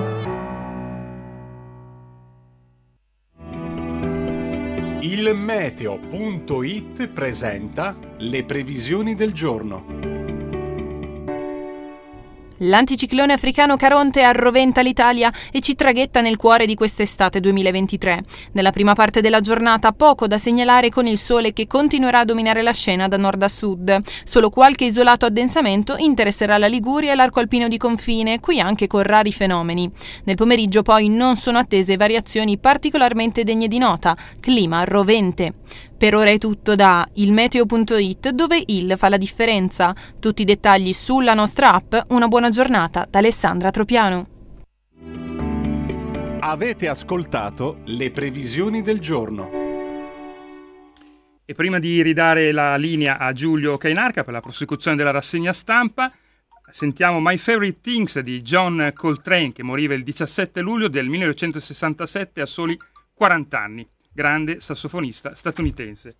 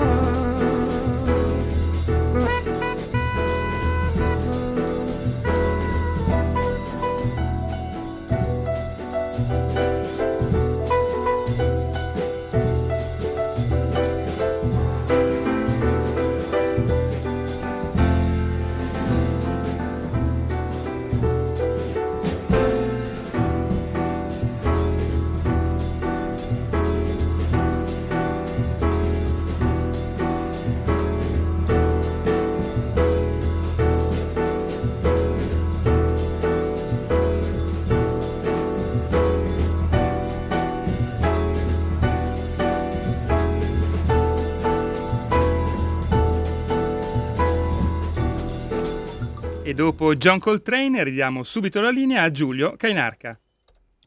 Grazie a Giulio Cesare Carnelli per la parte tecnica e anche per l'ottima scelta musicale, le ottime scelte musicali che ascolteremo stamani con il calendario musicale in mano. Intanto eh, avevamo visto alcune affermazioni di eh, Putin, un altro matto del genere naturalmente è eh, Trump, eh, il quale, il, quale, ha detto la sua, io non tenevo le carte segrete tra i calzini come Bill Clinton, ero più elegante, me le tenevo in casa, in casa mia. L'ex presidente è tornato a difendersi dalle accuse parlando a una conferenza di conservatori in Florida. Parlando a una conferenza appunto del Partito Conservatore Repubblicano, Donald Trump torna a difendersi dalle accuse per le carte segrete facendo un paragone con Bill Clinton che fu accusato di tenere degli audio nascosti nel cassetto dei calzini. Io non le tenevo tra i calzini, ha detto Trump, riferendosi alle carte segrete per le quali è stato incriminato per violazione dell'Espionage Act. Avevo le scatole impilate di fronte alla Casa Bianca e tutti hanno fatto foto perché non avevo nulla da nascondere. Il caso, ricordato da Trump, si riferisce al ricorso ai National Archives eh, che fu presentato nel 2012 senza successo dal gruppo conservatore Judicial Watch riguardo a registrazioni audio che Bill Clinton avrebbe conservato nel cassetto dei calzini durante la sua presidenza. Trump ha detto che questo costituisce un precedente cruciale riguardo all'applicazione del Presidential Records Act. Li nascondeva tra i suoi calzini, ha detto Trump. Dopo aver lasciato la Casa Bianca, Clinton ha tenuto 79 registrazioni audio nel suo cassetto. E in effetti il caso di Clinton, fondato o no, non ha nulla a che vedere con Trump che è stato incriminato per aver portato via dalla Casa Bianca documenti classificati di difesa nazionale, scrive l'agenzia ADN Kronos. Ma in tema di geopolitica e di interessi globali c'è da segnalare la chiacchierata di Carlo Cambi con il professor Giulio Sapelli. Definirlo coscienza critica del dibattito economico è riduttivo. Quando si deve capire, al di là degli slogan, cosa accade, ma perché anche, il ricorso ai giudizi del professor Sapelli è una boccata di aria fresca, ossigena la comprensione. Torinese, pragmatismo sabaudo, profondissimo cultore della storia del pensiero economico, è stato al vertice di grandi imprese di grandi banche, ha studiato a lungo l'economia mista pubblico-privata di cui è stato anche un protagonista e oggi ha allargato il suo orizzonte ai movimenti geopolitici che sono il teatro in cui si dipanna la vicenda dell'economia mondiale. Il suo ultimo libro, Ucraina anno zero, una guerra tra mondi, uscito un anno fa per Guerini e Associati, è una lucida eresia rispetto al mainstream.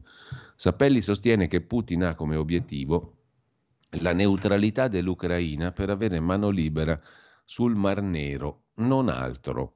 Ogni saggio, ogni saggio di Sapelli, tra i 30 che ha scritto, è il manifestarsi di un pensiero laterale, una prospettiva che con la verità serve a ragionare di salari di Europa e delle prospettive dell'Italia. Partiamo dal salario minimo.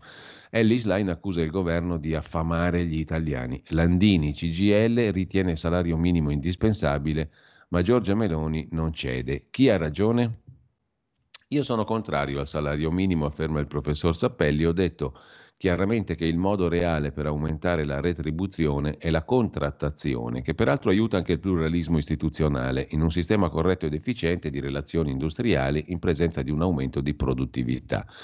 È necessario limitare quel 3-4% di pseudo sindacati che hanno spinto al ribasso, ma una legge sul salario minimo è pericolosissima per i lavoratori perché fissa un limite ai risultati della contrattazione, distrugge le medie e piccole imprese e favorisce il lavoro nero. Il sindacato, parlo di quelli più rappresentativi, non ha abdicato al suo ruolo. C'è stata nelle grandi aziende una controrivoluzione e il rapporto capitale-lavoro si è spostato a vantaggio del capitale, sottolinea Sappelli. C'è stata una vera e propria offensiva contro il lavoro ed è troppo facile prendersela con i sindacati, al netto di quelli che nascono come funghi e non rappresentano nessuno. Nella piccola e media impresa è diverso, c'è un rapporto di, cooper- di cooperazione tra azienda e lavoratori e lì si vede bene il ruolo positivo del sindacato che aiuta a stemperare le tensioni sociali. Il sindacato, se funziona bene, aiuta lavoratori e aziende. Una buona impresa ha sempre un buon sindacato. Appena andato al governo il centrodestra, però le tensioni si sono moltiplicate. Osservo, afferma Sapelli, che il peggior periodo per i lavoratori ha coinciso col governo dell'Ulivo. Se vuoi fare sul lavoro una politica di destra, devi chiamare la sinistra. Salario significa potere d'acquisto, adesso c'è l'inflazione, la Banca Centrale Europea alza i tassi. Che giudizio dà il professor Sappelli di Christine Lagarde? La vedo, risponde Sappelli, come l'ho sempre vista, siamo in mano a una tecnocrazia incompetente che accede ai posti di comando come se ci fosse un manuale Cencelli per quote nazionali e misura il peso delle scelte economiche guidata da un'ideologia e da una teoria che obbedisce al pensiero mainstream e non a quello economico. Loro alla BCE e a maggior ragione Lagarde sono convinti che, come dice il manuale, l'inflazione sia sempre da domanda. Questa invece è un'inflazione da carenza di offerta. C'è stata la pandemia, la guerra, la crisi della logistica che fanno andare fuori controllo i prezzi delle materie prime, alimentari, fonti fossili. Sono cause esogene che loro affrontano con strumenti sbagliati che peggiorano la situazione. Siamo di fronte a un grande fallimento manageriale. Possibile che i direttori degli acquisti che vengono strapagati non si siano accorti che decine e decine di navi stavano alla fonda e che i noli rincaravano? I prezzi delle materie prime e le tariffe dell'intermodalità non si curano con la moneta, ma con iniziative politiche. Stiamo pagando anche la guerra, sottolinea il professor Sapelli. Non si è capito che il conflitto è tra la borghesia ucraina e quella russa. Gli americani hanno deciso di appoggiare la borghesia ucraina in funzione anti-Germania, anzi il fine degli Stati Uniti è colpire la Germania che vogliono ridurre a un campo di patate. Basta osservare le mosse di Janet Yellen, Banca Centrale Americana, sa di monete, di economia e di politica come pochi. Da segretario al Tesoro è andata a Pechino a stringere rapporti commerciali. La politica estera non deve essere un fattore di decoupling rispetto agli affari solo che gli americani vogliono parlare ai cinesi avendo l'esclusiva e a modo loro, dice ancora il professor eh, Sapelli, non come la Russia o come ha fatto fin qui la Germania. Ecco a cosa serve la guerra. Ecco perché la Germania, che ha più problemi di logistica di tutti e ha il problema di sostituire il gas russo, deve essere messa sotto controllo. Parlare di deglobalizzazione è fuori luogo. Il rapporto di interdipendenza tra le economie, cominciato a metà Ottocento, è irreversibile. È interdipendente il sistema delle monete. C'è un sistema internazionale economico fatto a frattali che ha degli smotamenti continui che danno l'impressione della deglobalizzazione. Stiamo vivendo nell'epoca dell'incertezza permanente alimentata dai conflitti, dai rapporti demografici, dalle emigrazioni che ci interrogano sul rapporto dell'Africa con l'Europa e di quello del Sud con il Nord America. Noi ci occupiamo solo di Africa mediterranea parlando di immigrazione. Bisognerebbe pacificare il Congo, dove c'è un conflitto permanente tra l'Africa francofona e quella anglofona. Va favorita un'emigrazione interna all'Africa puntando sul suo sviluppo. Se risolviamo i loro problemi, risolviamo i nostri. Diversamente non ci sono soluzioni a buon mercato. Enrico Mattei aveva allora ragione, Mattei è stato un profeta, ha creato Leni e ha visto lontano, solo che è stato una meteora. Abbiamo avuto grandi uomini di impresa come Adriano Olivetti, loro si muovevano nell'idea del capitalismo misto, pubblico-privato. È tutto scritto nel codice di Camaldoli, dove gli economisti cattolici, uno per tutti Ezio Vanoni, hanno steso il progetto dell'Italia diventata potenza economica. Bisogna ripartire da lì. Se ne è accorto anche Mario Draghi che dice all'Europa basta tecnocrazia, più politica, meno bilancio, più rilancio. Le vie del Signore sono infinite, commenta Sappelli. La luce risplende perfino su Mario Draghi. C'è sempre una salvezza. È inevitabile che si rinunci a certi concetti monetaristi. Si va verso un ritorno dell'economia mista. Il PNRR, che cos'è se non un progetto keynesiano? In Europa però con una mano si fa politica fiscale espansiva, con l'altra politica monetaria restrittiva. Così si finisce in testa coda, afferma Sapelli. Succede perché sono privi di cultura e fanno cose prive di senso. Quanto ai tedeschi che non vogliono una nuova Europa, i tedeschi chiedono rigore per gli altri, ma non per se stessi si comportano da potenza e c'è una relazione tra la loro politica estera e la loro politica economica, come il gas gratis dalla Russia, come i rapporti con la Cina. Loro hanno scatenato una guerra economica in Europa. La Germania le guerre le ha perse tutte, ma è il vizio di vincere le paci, come si vede nella politica di bilancio dell'Unione Europea.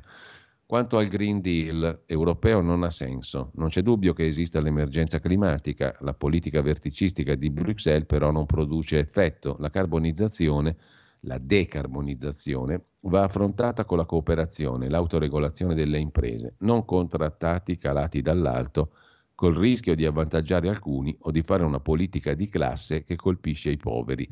La programmazione economica dell'Unione Sovietica è fallita da tempo, non ha senso applicarla alla transizione ecologica. In tutto questo l'Italia sta come sempre, è prima tra gli ultimi, ultima tra i primi.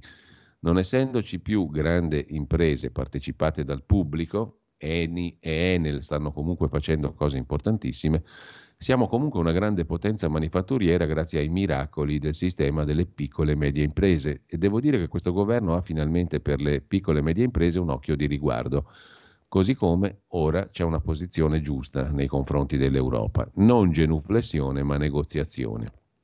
I mercati, conclude il professor Sappelli, sanno benissimo che questo paese ha un risparmio privato che è tra i più elevati al mondo, un'industria che i nostri stampisti, artigiani, spedizionieri che fanno miracoli hanno reso produttiva, un sistema bancario molto più sicuro di, quelli, di quello dei molti che ci criticano. Il governo sta facendo bene con ministri come Fitto nell'interlocuzione con l'Europa, Urso che sta dando una chiara manifestazione d'appoggio alle piccole e medie imprese e alcune grandi imprese di Stato stanno facendo miracoli. Ciò che manca è l'indirizzo di politica economica. Dal Ministero dell'Economia non viene un disegno e non si capisce, ministro Giorgetti, qual è la politica che si deve seguire e questa è una gravissima mancanza di prospettiva, afferma il professor Sapelli. Intanto, sempre tenendo mm, uno sguardo alla geopolitica, in chiave europea in questo caso, andiamo in Spagna con Alessia Capasso su Europa Today. Stavolta l'estrema destra di Vox può davvero andare al potere in Spagna. Dopo aver siglato numerosi accordi coi popolari per governare a livello locale, il partito di Santiago Abascal, Vox, punta adesso al voto nazionale, trascinando il dibattito sui suoi temi. Insomma, ce la può fare stavolta il partito Vox. Sul tema del PNRR, sfiorato dal professor Sapelli nell'intervista di Carlo Cambi sulla Verità, vi segnalo invece un pezzo a doppia firma, Paola Conio, Osservatorio Agenda Digitale Politecnico di Milano e Federico Morando, Chief Executive di Sinapta e ricercatore indipendente su Agenda Digitale. Su Agenda Digitale c'è un, un'analisi appunto di Conio e Morando sull'attuazione del PNRR. A che punto siamo? Cosa dicono i dati? Cosa fare per cambiare marcia? I dati relativi all'attuazione del PNRR, messi a disposizione in formato aperto ed accessibile, sono fondamentali per comprendere come stiamo procedendo e quello che ci attende. Cosa ci dicono le azioni più urgenti da mettere in campo per favorire un'accelerazione del PNRR. Torniamo brevemente ad Agospia, abbiamo citato prima il caso Orlandi. Non sarebbe ora di ammettere, scrive Dagospia, che il Vaticano non ha mai avuto nulla a che fare con Emanuela Orlandi? Tra maggio e giugno del 1983, nei quartieri limitrofi alla Basilica di San Pietro, sono scomparse ben 16 ragazze, tra le quali Emanuela Orlandi, con un'età tra i 14 e i 18 anni. Nessuna è mai stata ritrovata. La Procura di Roma per tre volte ha indagato sulla pedofilia dei preti, sulla reticenza della Santa Sede, archiviando poi il caso. Ma i giornali hanno preferito seguire la rappresentazione del dai all'infame Vaticano. La morale della storia, quando la merda è tanta, le mosche accorrono così sinteticamente su Dagospia, mentre vi segnalo a proposito di scontro magistratura politica l'articolo del professor Luca Ricolfi, ospitato in home page sul sito della Fondazione David Hume. Anche la politica ha le sue colpe, sottolinea. Ricolfi, che negli ultimi 30 anni la magistratura sia esondata andando al di là del ruolo che le assegna la Costituzione, non è un'opinione, è una constatazione che nessuno storico del futuro contro, contrasterà. Che la politica voglia mettere fine a questo stato di cose che mina l'autonomia del potere legislativo e del potere esecutivo è perfettamente comprensibile e più che ragionevole. Quello che invece non mi pare adeguatamente compreso è come si è arrivati a questa situazione e quale sia il modo di uscirne. A dar retta ai detrattori della magistratura, scrive Ricolfi, pare quasi che la propensione di una parte dei pubblici ministeri e giudici a venir meno ai doveri di neutralità e di imparzialità sia stata il frutto di una sorta di deviazione o degenerazione interna. Ma non è andata così, o meglio, non è andata solo così. Se vogliamo guardare i fatti della nostra storia con obiettività, è difficile non vedere che la, genera- la, degenerazione di una parte della magistratura ha anche cruciali cause esterne, anche remote nel tempo. La prima sono le inadempienze della politica e, a dirla tutta, anche quelle della società civile. Quando si rimproverano i magistrati di fare politica, si dimentica che l'invadenza e l'arroganza del potere giudiziario sono anche il risultato di nostre mancanze e di una sorta di delega che noi stessi abbiamo conferito. Se per tanta parte dell'opinione pubblica i magistrati sono diventati giustizieri, è anche perché alla magistratura è stata affidata una sorta di funzione di supplenza nei confronti degli altri poteri pubblici.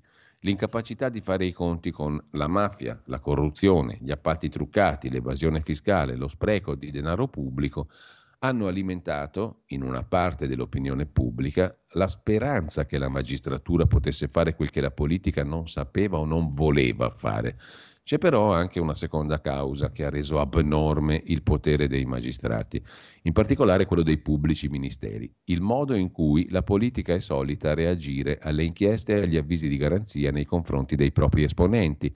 Quando un politico è colpito dal sospetto si assiste sempre alla stessa commedia. Politici e spesso giornalisti della sua parte politica si sperticano in garantismo. Dall'altra parte dello steccato che divide destra e sinistra, gli esponenti della parte avversa, dopo la rituale dichiarazione di garantismo, innocenza fino a prova contraria, auspicio che la giustizia faccia piena luce, pronunciano la parola chiave che ribalta tutto il garantismo. Però e giù sospetti, allusioni, commenti alle notizie di stampa fino al passaggio cruciale. L'invito a fare un passo indietro, anche se innocenti, in nome dell'opportunità politica, in sostanza la richiesta di dimissioni. In breve, commenta e conclude il professor Ricolfi, qualsiasi avviso di garanzia a un esponente politico dà luogo inesorabilmente a a una campagna di stigmatizzazione, talora di odio da parte della parte avversa, con conseguente coinvolgimento di tutti i maggiori media. Come non rendersi conto che questo è un formidabile assist alla magistratura? Come non capire che è proprio la reazione pavloviana della politica a conferire ai magistrati un potere spropositato? Come non vedere che senza la certezza di quella reazione nessun magistrato potrebbe perseguire la celebrità a colpi di avvisi di garanzia al bersaglio grosso. Se tutti i politici, conclude Ricolfi, come regola si comportassero da veri garantisti, chiunque sia sotto inchiesta, i media si darebbero una calmata e la politica sarebbe al riparo dalle incursioni della magistratura. Sarebbe un modo per i politici di garantirsi un'autoassoluzione permanente, automatica? No, sarebbe il contrario, non solo perché comunque le inchieste farebbero il loro corso, ma perché, evitando di gridare ogni volta al lupo al lupo, ci si metterebbe in condizione di essere creduti quella rara volta in cui il lupo c'è. Se la richiesta di dimissioni cessasse di essere un rito consunto che non emoziona nessuno, ma fosse un evento eccezionale che segnala la gravità di un comportamento, la politica diventerebbe più e non meno in grado di autodisciplinarsi e ne guadagnerebbe in termini di autorevolezza. Già che ci siamo sul sito della Fondazione IUM e sempre eh, da parte del professor Ricolfi, vi segnalo anche un altro articolo sul caso di Beatrice Venezzi. Marzo 21, Beatrice Venezia al Festival di Sanremo dichiara che preferisce essere chiamata direttore d'orchestra piuttosto che direttrice o direttora. Laura Boldrini, ex presidente della Camera, trova la voglia di montare una polemica. La presa di posizione della Venezia è un problema serio e dimostra poca autostima, dice Boldrini. Che dire? Se uno pensa a quanti e quali problemi veri ha l'Italia, Viene il mal di mare a constatare che ci sia qualcuno a sinistra che pensa che il fatto di preferire direttore a direttrice costituisca un problema serio. Quanto alla scarsa autostima, viene da ridere. Boldrini ha visto il curriculum della Venezi? Si è accorta che è la più giovane direttrice d'orchestra italiana? Ma andiamo avanti. 10 luglio 23. Beatrice Venezi incorre nell'ira di 14 associazioni sedicenti democratiche e antifasciste francesi. Alla fine del 23 dovrebbe dirigere l'orchestra filarmonica per i balletti di Natale e il concerto di Capodanno a Nizza. Ma le associazioni democratiche antifasciste non ci stanno. Lanciano una petizione in cui chiedono al sindaco di Nizza, al direttore generale dell'Opera Nice Côte d'Azur, di annullare l'invito. Motivo le idee politiche di Venezzi, la sua partecipazione alla convention di Fratelli d'Italia l'anno scorso il suo ruolo di consigliere di ministro della cultura San Giuliano. Non è finita. Due giorni dopo, il 12 luglio, a Lucca il Summer Festival, centenario di Puccini. Venezia dirige l'orchestra e include l'inno a Roma di Puccini, scritto nel 19, poi usato da fascismo e movimento sociale italiano. Per protesta, diversi membri del comitato promotore delle celebrazioni pucciniane, alcuni sindaci, un presidente di provincia, disertano l'evento, dimenticandosi che il medesimo inno cantato da Bocelli al Colosseo due anni fa non aveva suscitato proteste o contestazioni. Beatrice Venezzi giustamente tiene il punto e rivendica l'autonomia dell'arte rispetto alla politica, dovrebbe valere per scienza, letteratura e sport. Respinge l'idea che un'opera o un autore possano essere cancellati per il fatto che sono piaciuti a soggetti sbagliati.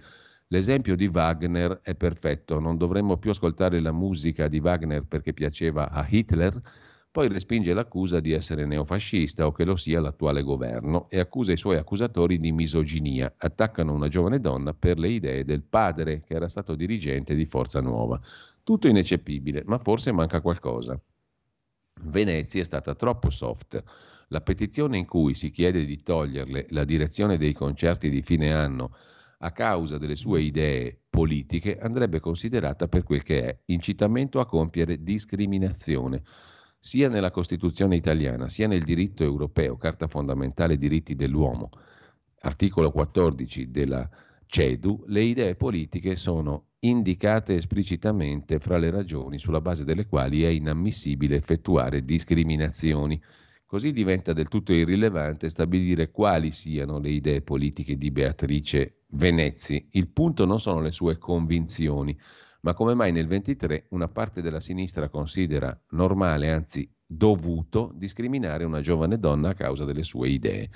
Non era la lotta contro la discriminazione, ogni discriminazione, uno dei cardini del politicamente corretto?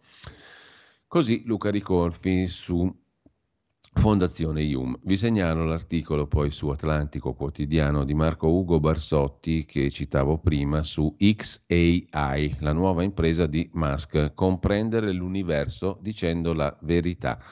La sua intelligenza artificiale non sarà politicamente corretta come chat GPT e le altre, ma la domanda di fondo, anche un'altra domanda importante è, in due anni avremo scarsità di energia colpa dell'intelligenza artificiale e delle auto elettriche, perché entrambe le questioni assorbono moltissima energia, sottolinea Barsotti su Atlantico Quotidiano, dal quale vi segnalo anche l'articolo di Gianluca Spera. Siamo nell'epoca del post-umanesimo, dai dogmi sanitari a quelli climatici. Irricevibile lo scurdammocio passato, tipicamente terzista, anche perché lo schema dogmatico e autoritario del Covid lo ritroviamo oggi applicato al clima, scrive Gianluca Spera. Con questo vi segnalo infine un ultimo articolo che ci porta invece in un articolo di cronaca tra i giovani milanesi. Alcol, strisce di cocaina fuori dalla discoteca, nessuno controlla i minorenni. Serata fra tavoli e butta fuori con le voci dei ragazzi se mi faccio, mi torna l'autostima. La notte inizia con il pre, pre-serata. Su un muretto, nella prima aiuola libera, si svuotano i sacchetti ricolmi di vodka, Red Bull, Jack the Bitter. Lo Jägermeister costa troppo. Sono in sette, arrivano dalla Brianza per la discoteca, poi ripartiranno col primo treno del mattino. D'altronde, in pochi hanno la patente, ognuno ha un soprannome, figlio delle serate precedenti.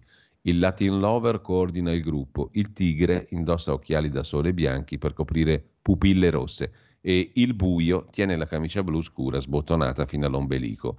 È a lui che si appoggiano per avere un po' di bianca, anche se ne ha soltanto un grammo e vorrebbe tenersela. La carica prima di entrare per risparmiare. Solo uno di loro si tira indietro distaccandosi da quell'aria da duro che la canotta grigia e la catena d'argento gli danno. Io quella merda non la tocco, ho paura di rimanerci sotto.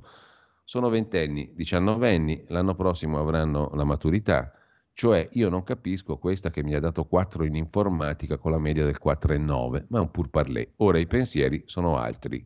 Come entriamo, per esempio? Tra poco arrivano le tipe, sereno. Accade quando è da poco passata la mezza, il buio allora si riallaccia la camicia, è ora di entrare. 30 euro di prevendita per i maschi, 25 per le femmine e si accede a una nota discoteca tra l'Arco della Pace e Piazza Cadorna. Minorenne che sia, basta avere le giuste conoscenze, qua confida un giovane in fila e poi il reportage prosegue.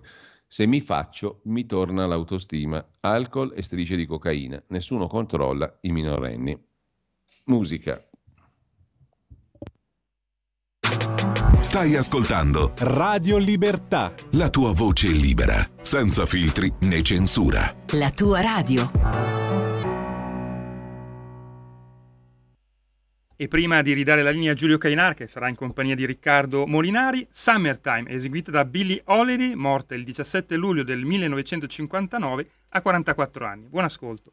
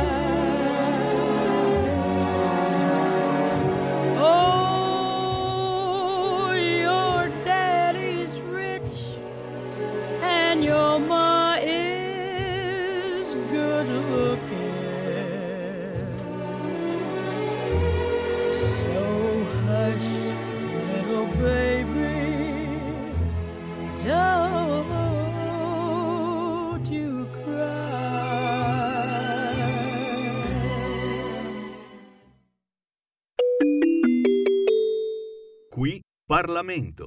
E la linea torna subito a Giulio Cainarca. E eh, naturalmente, come tutti i lunedì, insieme a Riccardo Molinari, capogruppo della Lega alla Camera, segretario della Lega in Piemonte. Buongiorno Riccardo, grazie. Buongiorno a tutti.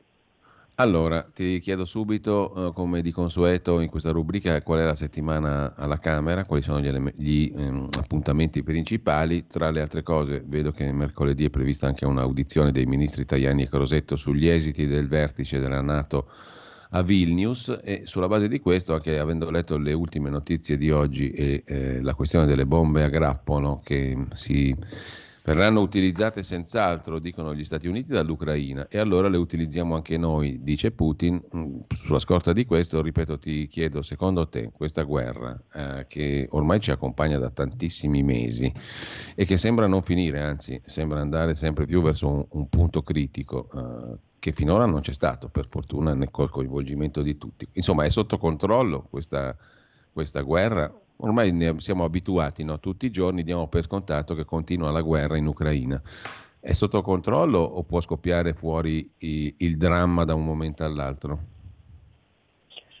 Allora, mh, per venire una settimana parlamentare, questa settimana avremo il decreto cosiddetto inceneritore, eh, diciamo il decreto eh, sul settore energetico, quindi con la proroga di alcune misure di contenimento del taglio delle, taglio delle bollette e con delle misure per il famoso inceneritore di Roma, Sì. eh, di cui tanto si parla, e insomma tutte eh, una serie di altre norme legate all'attuazione del PNRR, quindi diciamo questo Sì. è il tema principale della settimana. Poi ci sono una serie di mozioni e altro, ma dubito che riusciremo a discuterne perché si farà questo provvedimento qua.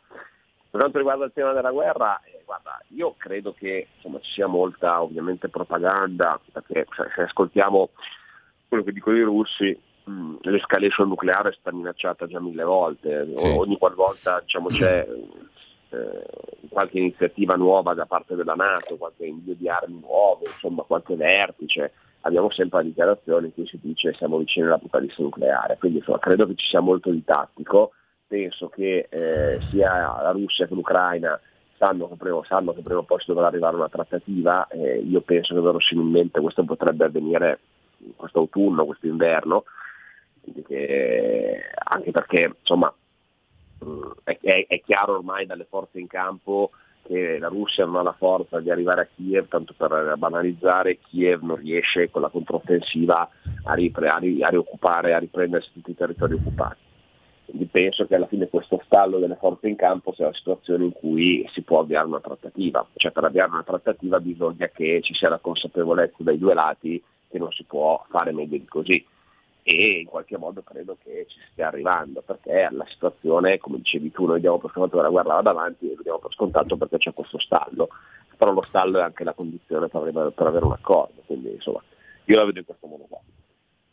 Ecco, intanto, eh, tema di politica interna è uno dei capitoli mh, del programma di governo, la riforma della giustizia. Al netto, diciamo, delle ultime questioni che mi sembra siano rientrate ampiamente, perché eh, il ministro Nordio ha parlato del concorso esterno in associazione mafiosa come un punto non essenziale del programma di, go- di governo, di attuazione, insomma, de- del programma di governo. Ecco, al netto di questo, ciò che conta, per esempio, dice adesso il eh, leader di Forza Italia Tajani, è la separazione delle carriere e poi avrei visto anche la lettera di Marina Berlusconi oggi in prima pagina sul giornale, no? E dice qua bisogna metterci mano veramente a una riforma della giustizia che eviti questi eccessi eh, che sono stati mh, riassunti nel caso di mio padre, no? vogliono cancellare perfino la sua memoria dopo morto, accusandolo di essere il mandante delle stragi del 93-94. Che fare allora e qual è il succo, diciamo, vero di questa riforma della giustizia? Cosa dobbiamo aspettarci? E si arriverà alla separazione delle carriere, secondo te? Beh, allora, quella che il DDL Nordio è diciamo solo un primo passo verso la riforma della giustizia, adesso che non ci sono le cose più importanti. Il DDL Nordio di cui si è discusso tanto è fondamentalmente c'è il divieto di pubblicare le intercettazioni quando non vengono utilizzate per un provvedimento del giudice delle, delle indagini preliminari, quindi quando vengono utilizzate per arrestarti, per fare un sequestro non si possono pubblicare o quando vengono- non vengono utilizzate per la sentenza non si possono pubblicare. Poi c'è un ridimensionamento del eh, traffico di influenze che viene specificato in maniera chiara, cosa che oggi non è, e questo è un problema, cioè si dice che il traffico di influenze sia solo quando si ottiene un'utilità economica e si spinge un pubblico funzionario a commettere un atto illecito. Ecco, così è definito il reato, perché oggi invece si parla Mm. di generica utilità e generico traffico di influenze, può essere tutto, quindi è troppo ampio come reato. E poi si cancella l'abuso d'ufficio, queste diciamo sono le cose eh, del, del DL Nord, del DL Nordio. E per quanto riguarda poi invece le cose annunciate, sì, eh, ha annunciato Nordio di voler arrivare alla separazione delle carriere, questo è un punto che è nel programma del centrodestra, quindi sarà difficile farlo perché sappiamo che su questo ci sarà un fuoco incrociato senza precedenti da parte della magistratura, ma insomma è un qualcosa che da eh, vent'anni si dice che va fatto e non si è mai fatto. Ora i numeri ce li abbiamo, io penso che eh, se il centrodestra non porta a termine le riforme che ha promesso in campagna elettorale, anche i sistemi della giustizia, che sono molto sentiti dai cittadini, eh, beh, insomma rischia di fare una gran brutta figura. Quindi nonostante sia difficile, la riforma della giustizia va fatta perché è un sistema che non funziona. Noi abbiamo un sistema processuale accusatorio e abbiamo mantenuto eh, il regime della magistratura che c'era nel sistema precedente, quindi con, con mm, PM e eh, giudici che fanno la stessa carriera, hanno gli stessi uffici e questo erano lo stesso tipo di garanzie di tutele. Questo non può funzionare nel momento in cui la Procura della Repubblica diventa una parte processuale esattamente come l'avvocato, eh, non è più una parte terza, è una parte. Questo è un problema che va affrontato, cioè o si riforma la procedura e si ritorna al regime inquisitorio oppure si deve fare la separazione delle carriere, ma questa è una questione veramente logica. Ecco, intanto, altro tema lo ha rilanciato Matteo Salvini, la pace fiscale, mh, che ha scatenato un'altra ondata di polemiche, voi siete a favore degli evasori e via dicendo. Ora, mi pare di capire che le rottamazioni non hanno prodotto un granché, che la gran percentuale di cartelle esattoriali è di importo molto modesto e peraltro pesa poco rispetto al carico complessivo della vera evasione fiscale e che tutto sommato si tratta di liberare gente che non è che è evasore, è che ha difficoltà di pagamento, magari per permettergli poi di riprendere a produrre e quindi a pagare nuove imposte, più o meno, non so se ho capito giusto. Sì, esattamente così. Noi abbiamo 1100 miliardi di eh, non riscosso fiscale, cioè abbiamo un credito fiscale di 1100 miliardi che sono soldi che eh, sulla carta lo Stato deve raccogliere ma che non riesce a raccogliere quindi tutte le forme di agevolazione del pagamento come la pace fiscale o saldo e stralcio sono servite a recuperare qualcosa, cioè a permettere, pagando un tot, di liberarsi dal, dalla pressione del fisco, ma come giustamente dicevi tu, tanti non riescono a fare neanche quello. E allora diciamo che eh, lo stralcio delle cartelle che si è fatto, quelle fino a 1000 euro, è servito a quello, cioè parliamo di importi molto bassi che però possono bloccare una persona, possono mettergli il freno amministrativo sulla macchina piuttosto che bloccargli l'accesso al credito in banca eh, o, o, o, obbligarlo a lavorare in nero, insomma.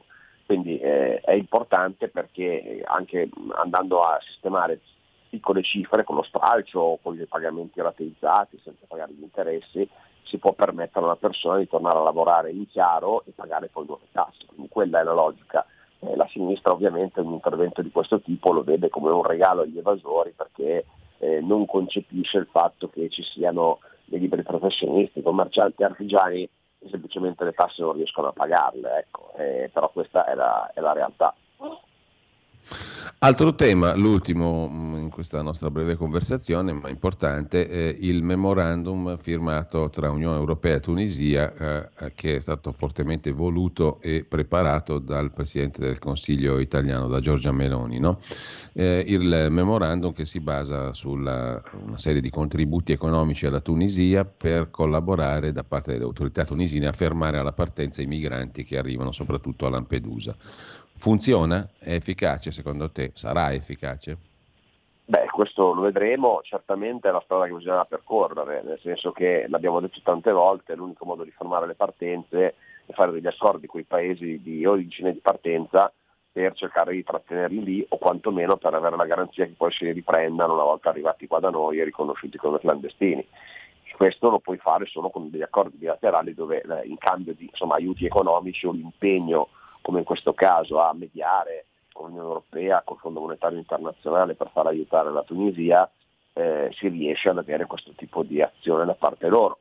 Era quello che si era fatto con la Libia, che aveva fatto Minniti con la Libia, eh, che aveva portato avanti anche Salvini, ora lo si fa con la Tunisia perché partono dalla Tunisia. Credo che Giorgio Meloni abbia fatto una cosa più che giusta e diciamo che era già stata impostata dal ministro Piantedosi col vertice, col vertice europeo di qualche settimana fa, in cui si era lasciata la libertà eh, ai paesi di fare accordi bilaterali per i rimpatri. Questo è proprio un esempio, cioè ogni paese, in questo caso l'Italia, è libero di fare un accordo per, come ritiene con la Tunisia per, per i rimpatri e per bloccare le partenze. Quindi sicuramente è la strada giusta e l'efficacia la vedremo nei prossimi mesi.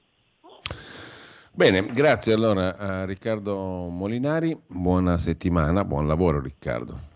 Grazie Giulio, un saluto a tutti gli ascoltatori.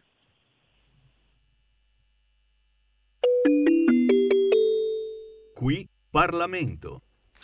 E prima di ridare la linea a Giulio Cainarca e a Carla De Bernardi per la grande città, Georg Friedrich Händel, musica sull'acqua. Il 17 luglio del 1717 il compositore tedesco naturalizzato inglese eh, mise in scena proprio su una chiatta sul Tamigi a Londra questa bella composizione. Ascoltiamola insieme.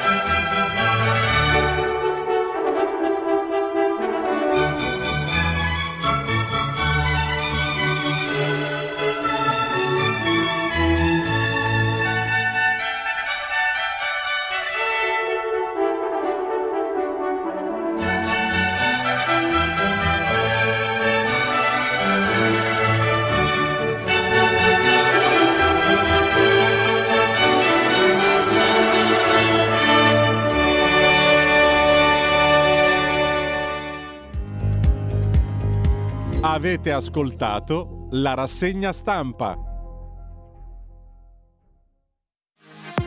Per la tua pubblicità visita il sito radiolibertà.net.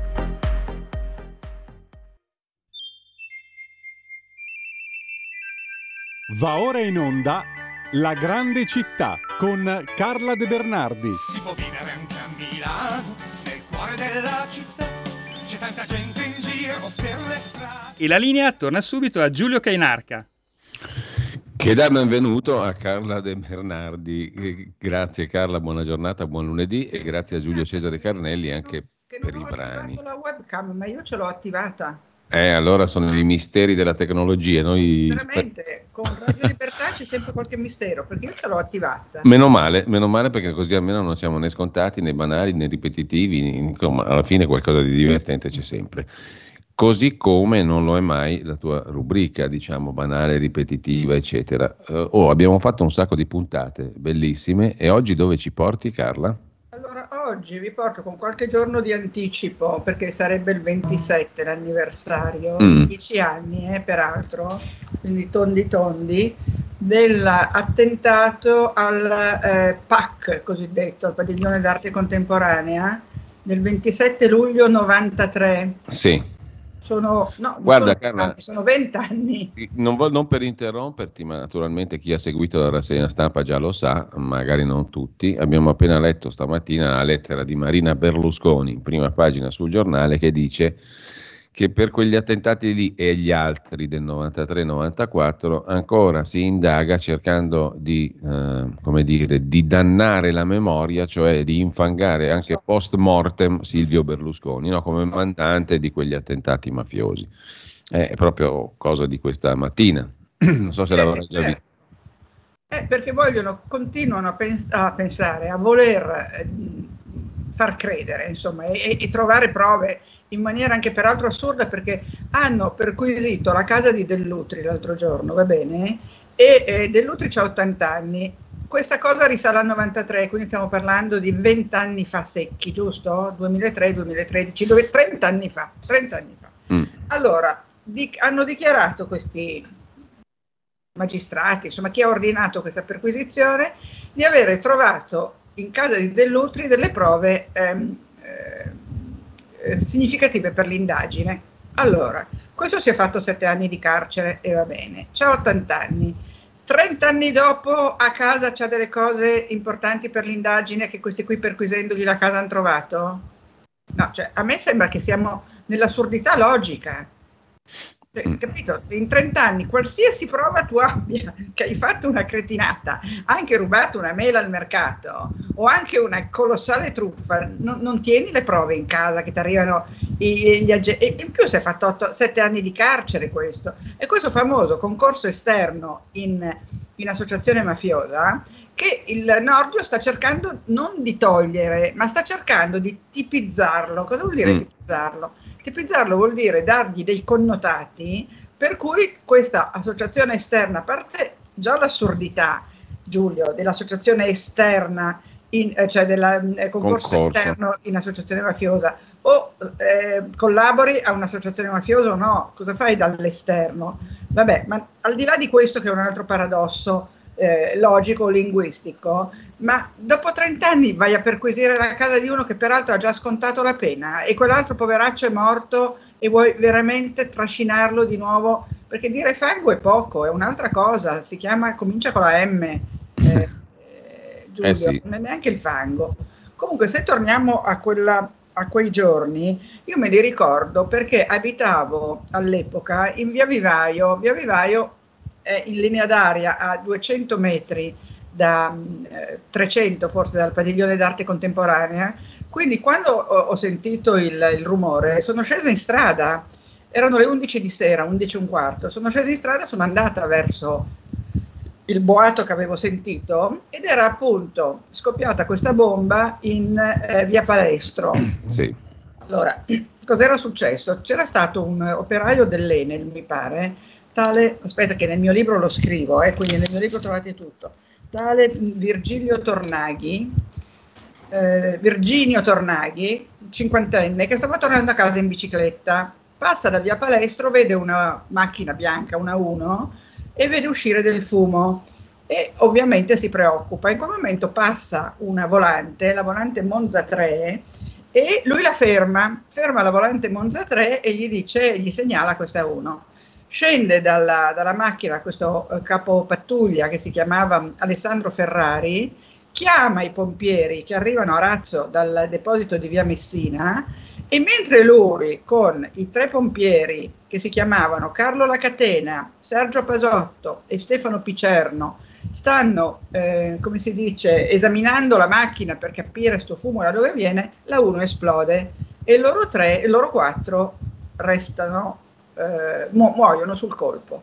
Una, una specie di portiera, un pezzo di lamiera, adesso non ti so dire esattamente quale parte della macchina, passa dall'altra parte di via Palestro, va a finire ai giardini pubblici che sono lì di fronte eh, proprio al PAC e alla Galleria d'Arte Moderna e eh, ammazza un immigrato marocchino che si chiamava Mustafur Driss che dormiva sulla panchina, poveretto, aveva scelto la panchina sbagliata nella notte sbagliata. Era uno che di giorno vendeva sigarette e quindi, come si usa dire, tirava a campare e, e quella sera lì si era messo lì a dormire complice il fatto che in luglio dormire sulla panchina è forse meglio che farlo in febbraio, e, e poveretto è morto. Quindi sono morte eh, cin- cinque persone, sì, giusto, cinque persone.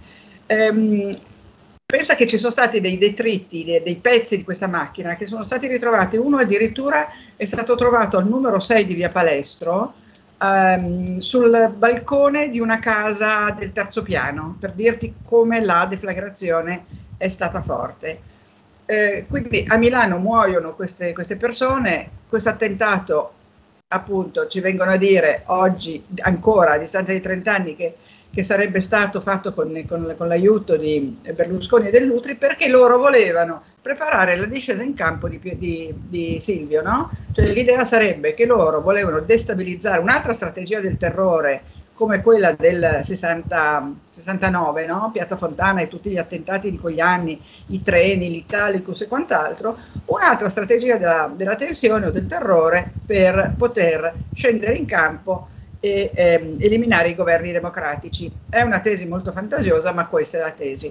Abbiamo poi scoperto, quando hanno arrestato Messina Denaro eh, l'anno scorso, si sapeva già che, era, che lui era uno dei ehm, responsabili di quelle stragi, perché quella notte ci fu una bomba, a, due bombe a Roma, a San Giorgio al Velabro e a San Giovanni in Laterano, e due autobombe scoppiarono anche lì, ma non fecero morti, fecero solo dei feriti. Un altro dettaglio di quella notte alla, al PAC che tra l'altro distrusse un, un, il padiglione d'arte contemporanea fatto da un grande architetto razionalista. Adesso in questo momento il nome mi sfugge perché ogni tanto mi sfuggono i nomi, ma so benissimo chi è. Vediamo se ce l'ho scritto qua. No, non ce l'ho scritto. Eh, comunque, ehm, eh, aspe- eh, Ignazio Gardella, ecco, fatto da Ignazio Gardella. Anche la Galleria d'Arte Moderna, cioè il Palazzo Belgioioso adiacente, fu danneggiato, ma soprattutto il PAC. Quella notte a Roma, San Giorgio Velabro, San Giovanni in Laterano, ma questi erano degli episodi nel 93 che derivavano dalle stragi del 92. Tu ti ricordi che nel 92 hanno fatto fuori il povero Borsellino e prima di lui Giovanni Falcone, no? Eh già. E quello è stato il, l'inizio, di, del, cioè il biennio 92-93 è stato un biennio di sangue perché la mafia eh, aveva organizzato questi, questi attentati e ehm, l'inizio del, degli attentati nel 92, che se non erro il primo a essere fatto secco fu il, il come si chiama, Salvo Lima, che era amico di Andreotti e che aveva come colpa di non aver potuto far cambiare la sentenza del maxi processo, perché c'era stato il maxi processo a Palermo perché i, i magistrati avevano ritenuto attendibile le rivelazioni del pentito Tommaso Buscetta, tra l'altro bellissimo il film con, ehm, come si chiama, ehm, Favino, che fa il Buscetta, sì. Non so se l'hai visto. Sì, sì, sì l'ho visto quando Le è uscito. Ehm, eh, testimonianze avevano mandato a, a processo e in carcere chi all'ergastolo, chi a pene minori, ma un centinaio di mafiosi, tra cui Totorina. E quindi la rappresaglia del, eh, delle bombe è perché questa cosa era accaduta ed era stata in gran parte ehm, sgominata una buona parte della mafia, perché erano veramente stati colpe- eh, ritenuti colpevoli a centinaia, tra cui il, il boss, il boss Rina. E quindi nel 92 prima fanno fuori ehm, Salvo Lima, poi eh, Falcone, poi Borsellino, ma poi ehm, c'era stata anche il, ehm, eh, in novembre del 92 al giardino di Boboli a Firenze era stato ritrovato un proiettile vicino alla statua del magistrato che aveva inventato la cauzione, che si chiama Cautius per, lo- per l'appunto.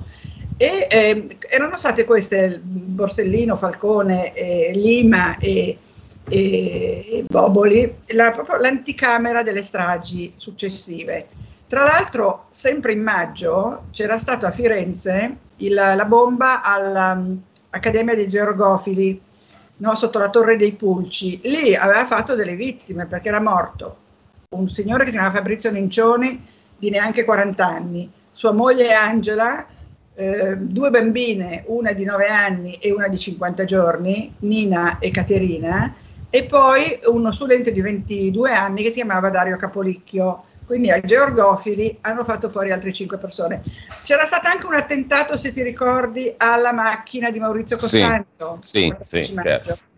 Eh, Costanzo si era salvato, ma era esplosa. Non c'erano state vittime neanche lì, in via Fauro al Parioli, e quindi anche quello rientra in tutta quella catena di, di- di- di attentati.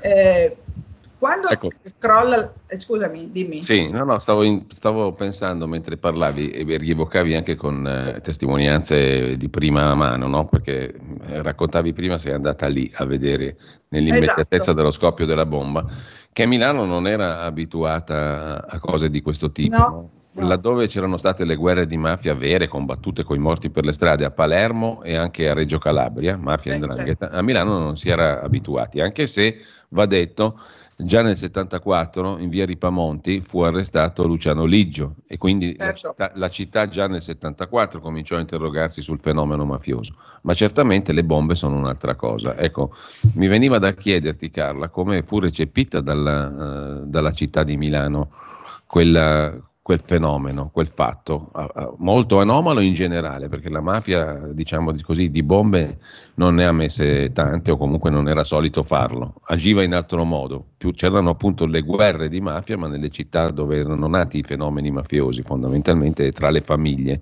No, Eh, certo. A Milano e anche nel territorio nazionale fu una cosa eccezionale quello delle bombe, no? Assolutamente sì, assolutamente sì. Eh, adesso io non mi ricordo. Allora, il sindaco mi sembra fosse Formentini, se non erro. Sì, perché tu lo racconti nel tuo libro, scrivi proprio che dopo un mesetto dalla, dalla sua Sì. elezione arriva la bomba. Esatto, esattamente. E Mm. poi, adesso stas- eh, oggi non c'è tempo di parlare di Formentini, ma fa, un sindaco mica male, eh, Eh, Quindi- tra l'altro. tra l'altro. Mm. Comunque, questa- queste, queste bombe, eh, tra l'altro su- a- alla- al padiglione d'arte contemporanea arrivarono nell'ordine, ti dico che arrivarono, arrivò ehm, eh, Achille Serra, il questore, che era, tra l'altro Serra è quello che era arrivato per primo, quando non era ancora questore ma era un funzionario di polizia, era arrivato tra i primi a Piazza Fontana nel 69. Eh, quella sera lì arriva Serra, arriva eh, Ferdinando Pomarici. Pomarici era quel magistrato che per avere bloccato i conti dei mh, del familiari dei rapiti era stato trattato come un fascista, come- perché lui aveva a un certo punto individuato nel bloccare il- i pagamenti il modo di eh, fermare i, i rapimenti, cosa che riuscì a fare. Però siccome lui era di idee di destra, eh, venne subito attaccato in un modo terrificante come se fosse un mostro. Di fatto bloccò un fenomeno molto grave, perché ti ricordi che li rapivano a raffica nei garage, nei, nei sì. condomini di via San Siro. Eh, anche il padre di una mia amica fu rapito. E, e nel libro racconto anche dei rapimenti, io tra l'altro, perché fu un'epoca anche quella, quella dei rapimenti, quella delle rapine. Milano ne ha viste di tutti i colori, perché tu dici la mafia no, ma vogliamo parlare di tutte le rapine, via Osoppo, il Banco di Napoli. Comunque a- alla PAC arriva Serra, arriva Pomarici, arriva Francesco Saverio Borrelli, arriva Gerardo Colombo, perché non dimentichiamoci che ehm, l'anno prima era esploso anche Mani Pulite. nel 92. Sì, sono stato un biennio molto Eh, denso. quindi degli anni terrificanti per Milano. E cosa hanno pensato bene? Di accusare di queste stragi il, il, il, eh, il Caimano, ho detto anche il Berlusca, anche questo lo dico nel libro perché lui aveva tutti questi soprannomi, no? E comunque invece nel, nel 22 in contumacia, perché poi l'hanno beccato dopo, eh, mentre faceva le cure oncologiche, è stato eh, condannato all'ergastolo Matteo Messina Denaro per quelle stragi. Eh, che poi fosse eh, l'autore materiale, eh, insomma, eh, non, si riesce bene a capire che cosa vogliono andare a, a stabilire. E comunque quando crolla la torre dei Georgofili vengono danneggiati a Firenze, vengono danneggiati anche gli Uffizi, Palazzo Vecchio, Museo di Scienza della Tecnica e sono andati perduti, guarda, una quantità di capolavori, giocatori di carte di Bartolomeo Manfredi, l'adorazione dei pastori di un, eh, di un fiammingo, eh, 173 dipinti, 42 busti e 16 statue sono state danneggiate, quindi è stata anche una, una strage artistica oltre che eh, quella di Firenze, perché con tutta una famiglia... Ecco, Carla, Giulio, vi devo interrompere solo per 30 secondi, poi potete andare avanti ancora per qualche minuto, ma per- giusto per esigenze tecniche, vi, vi interrompo solo adesso.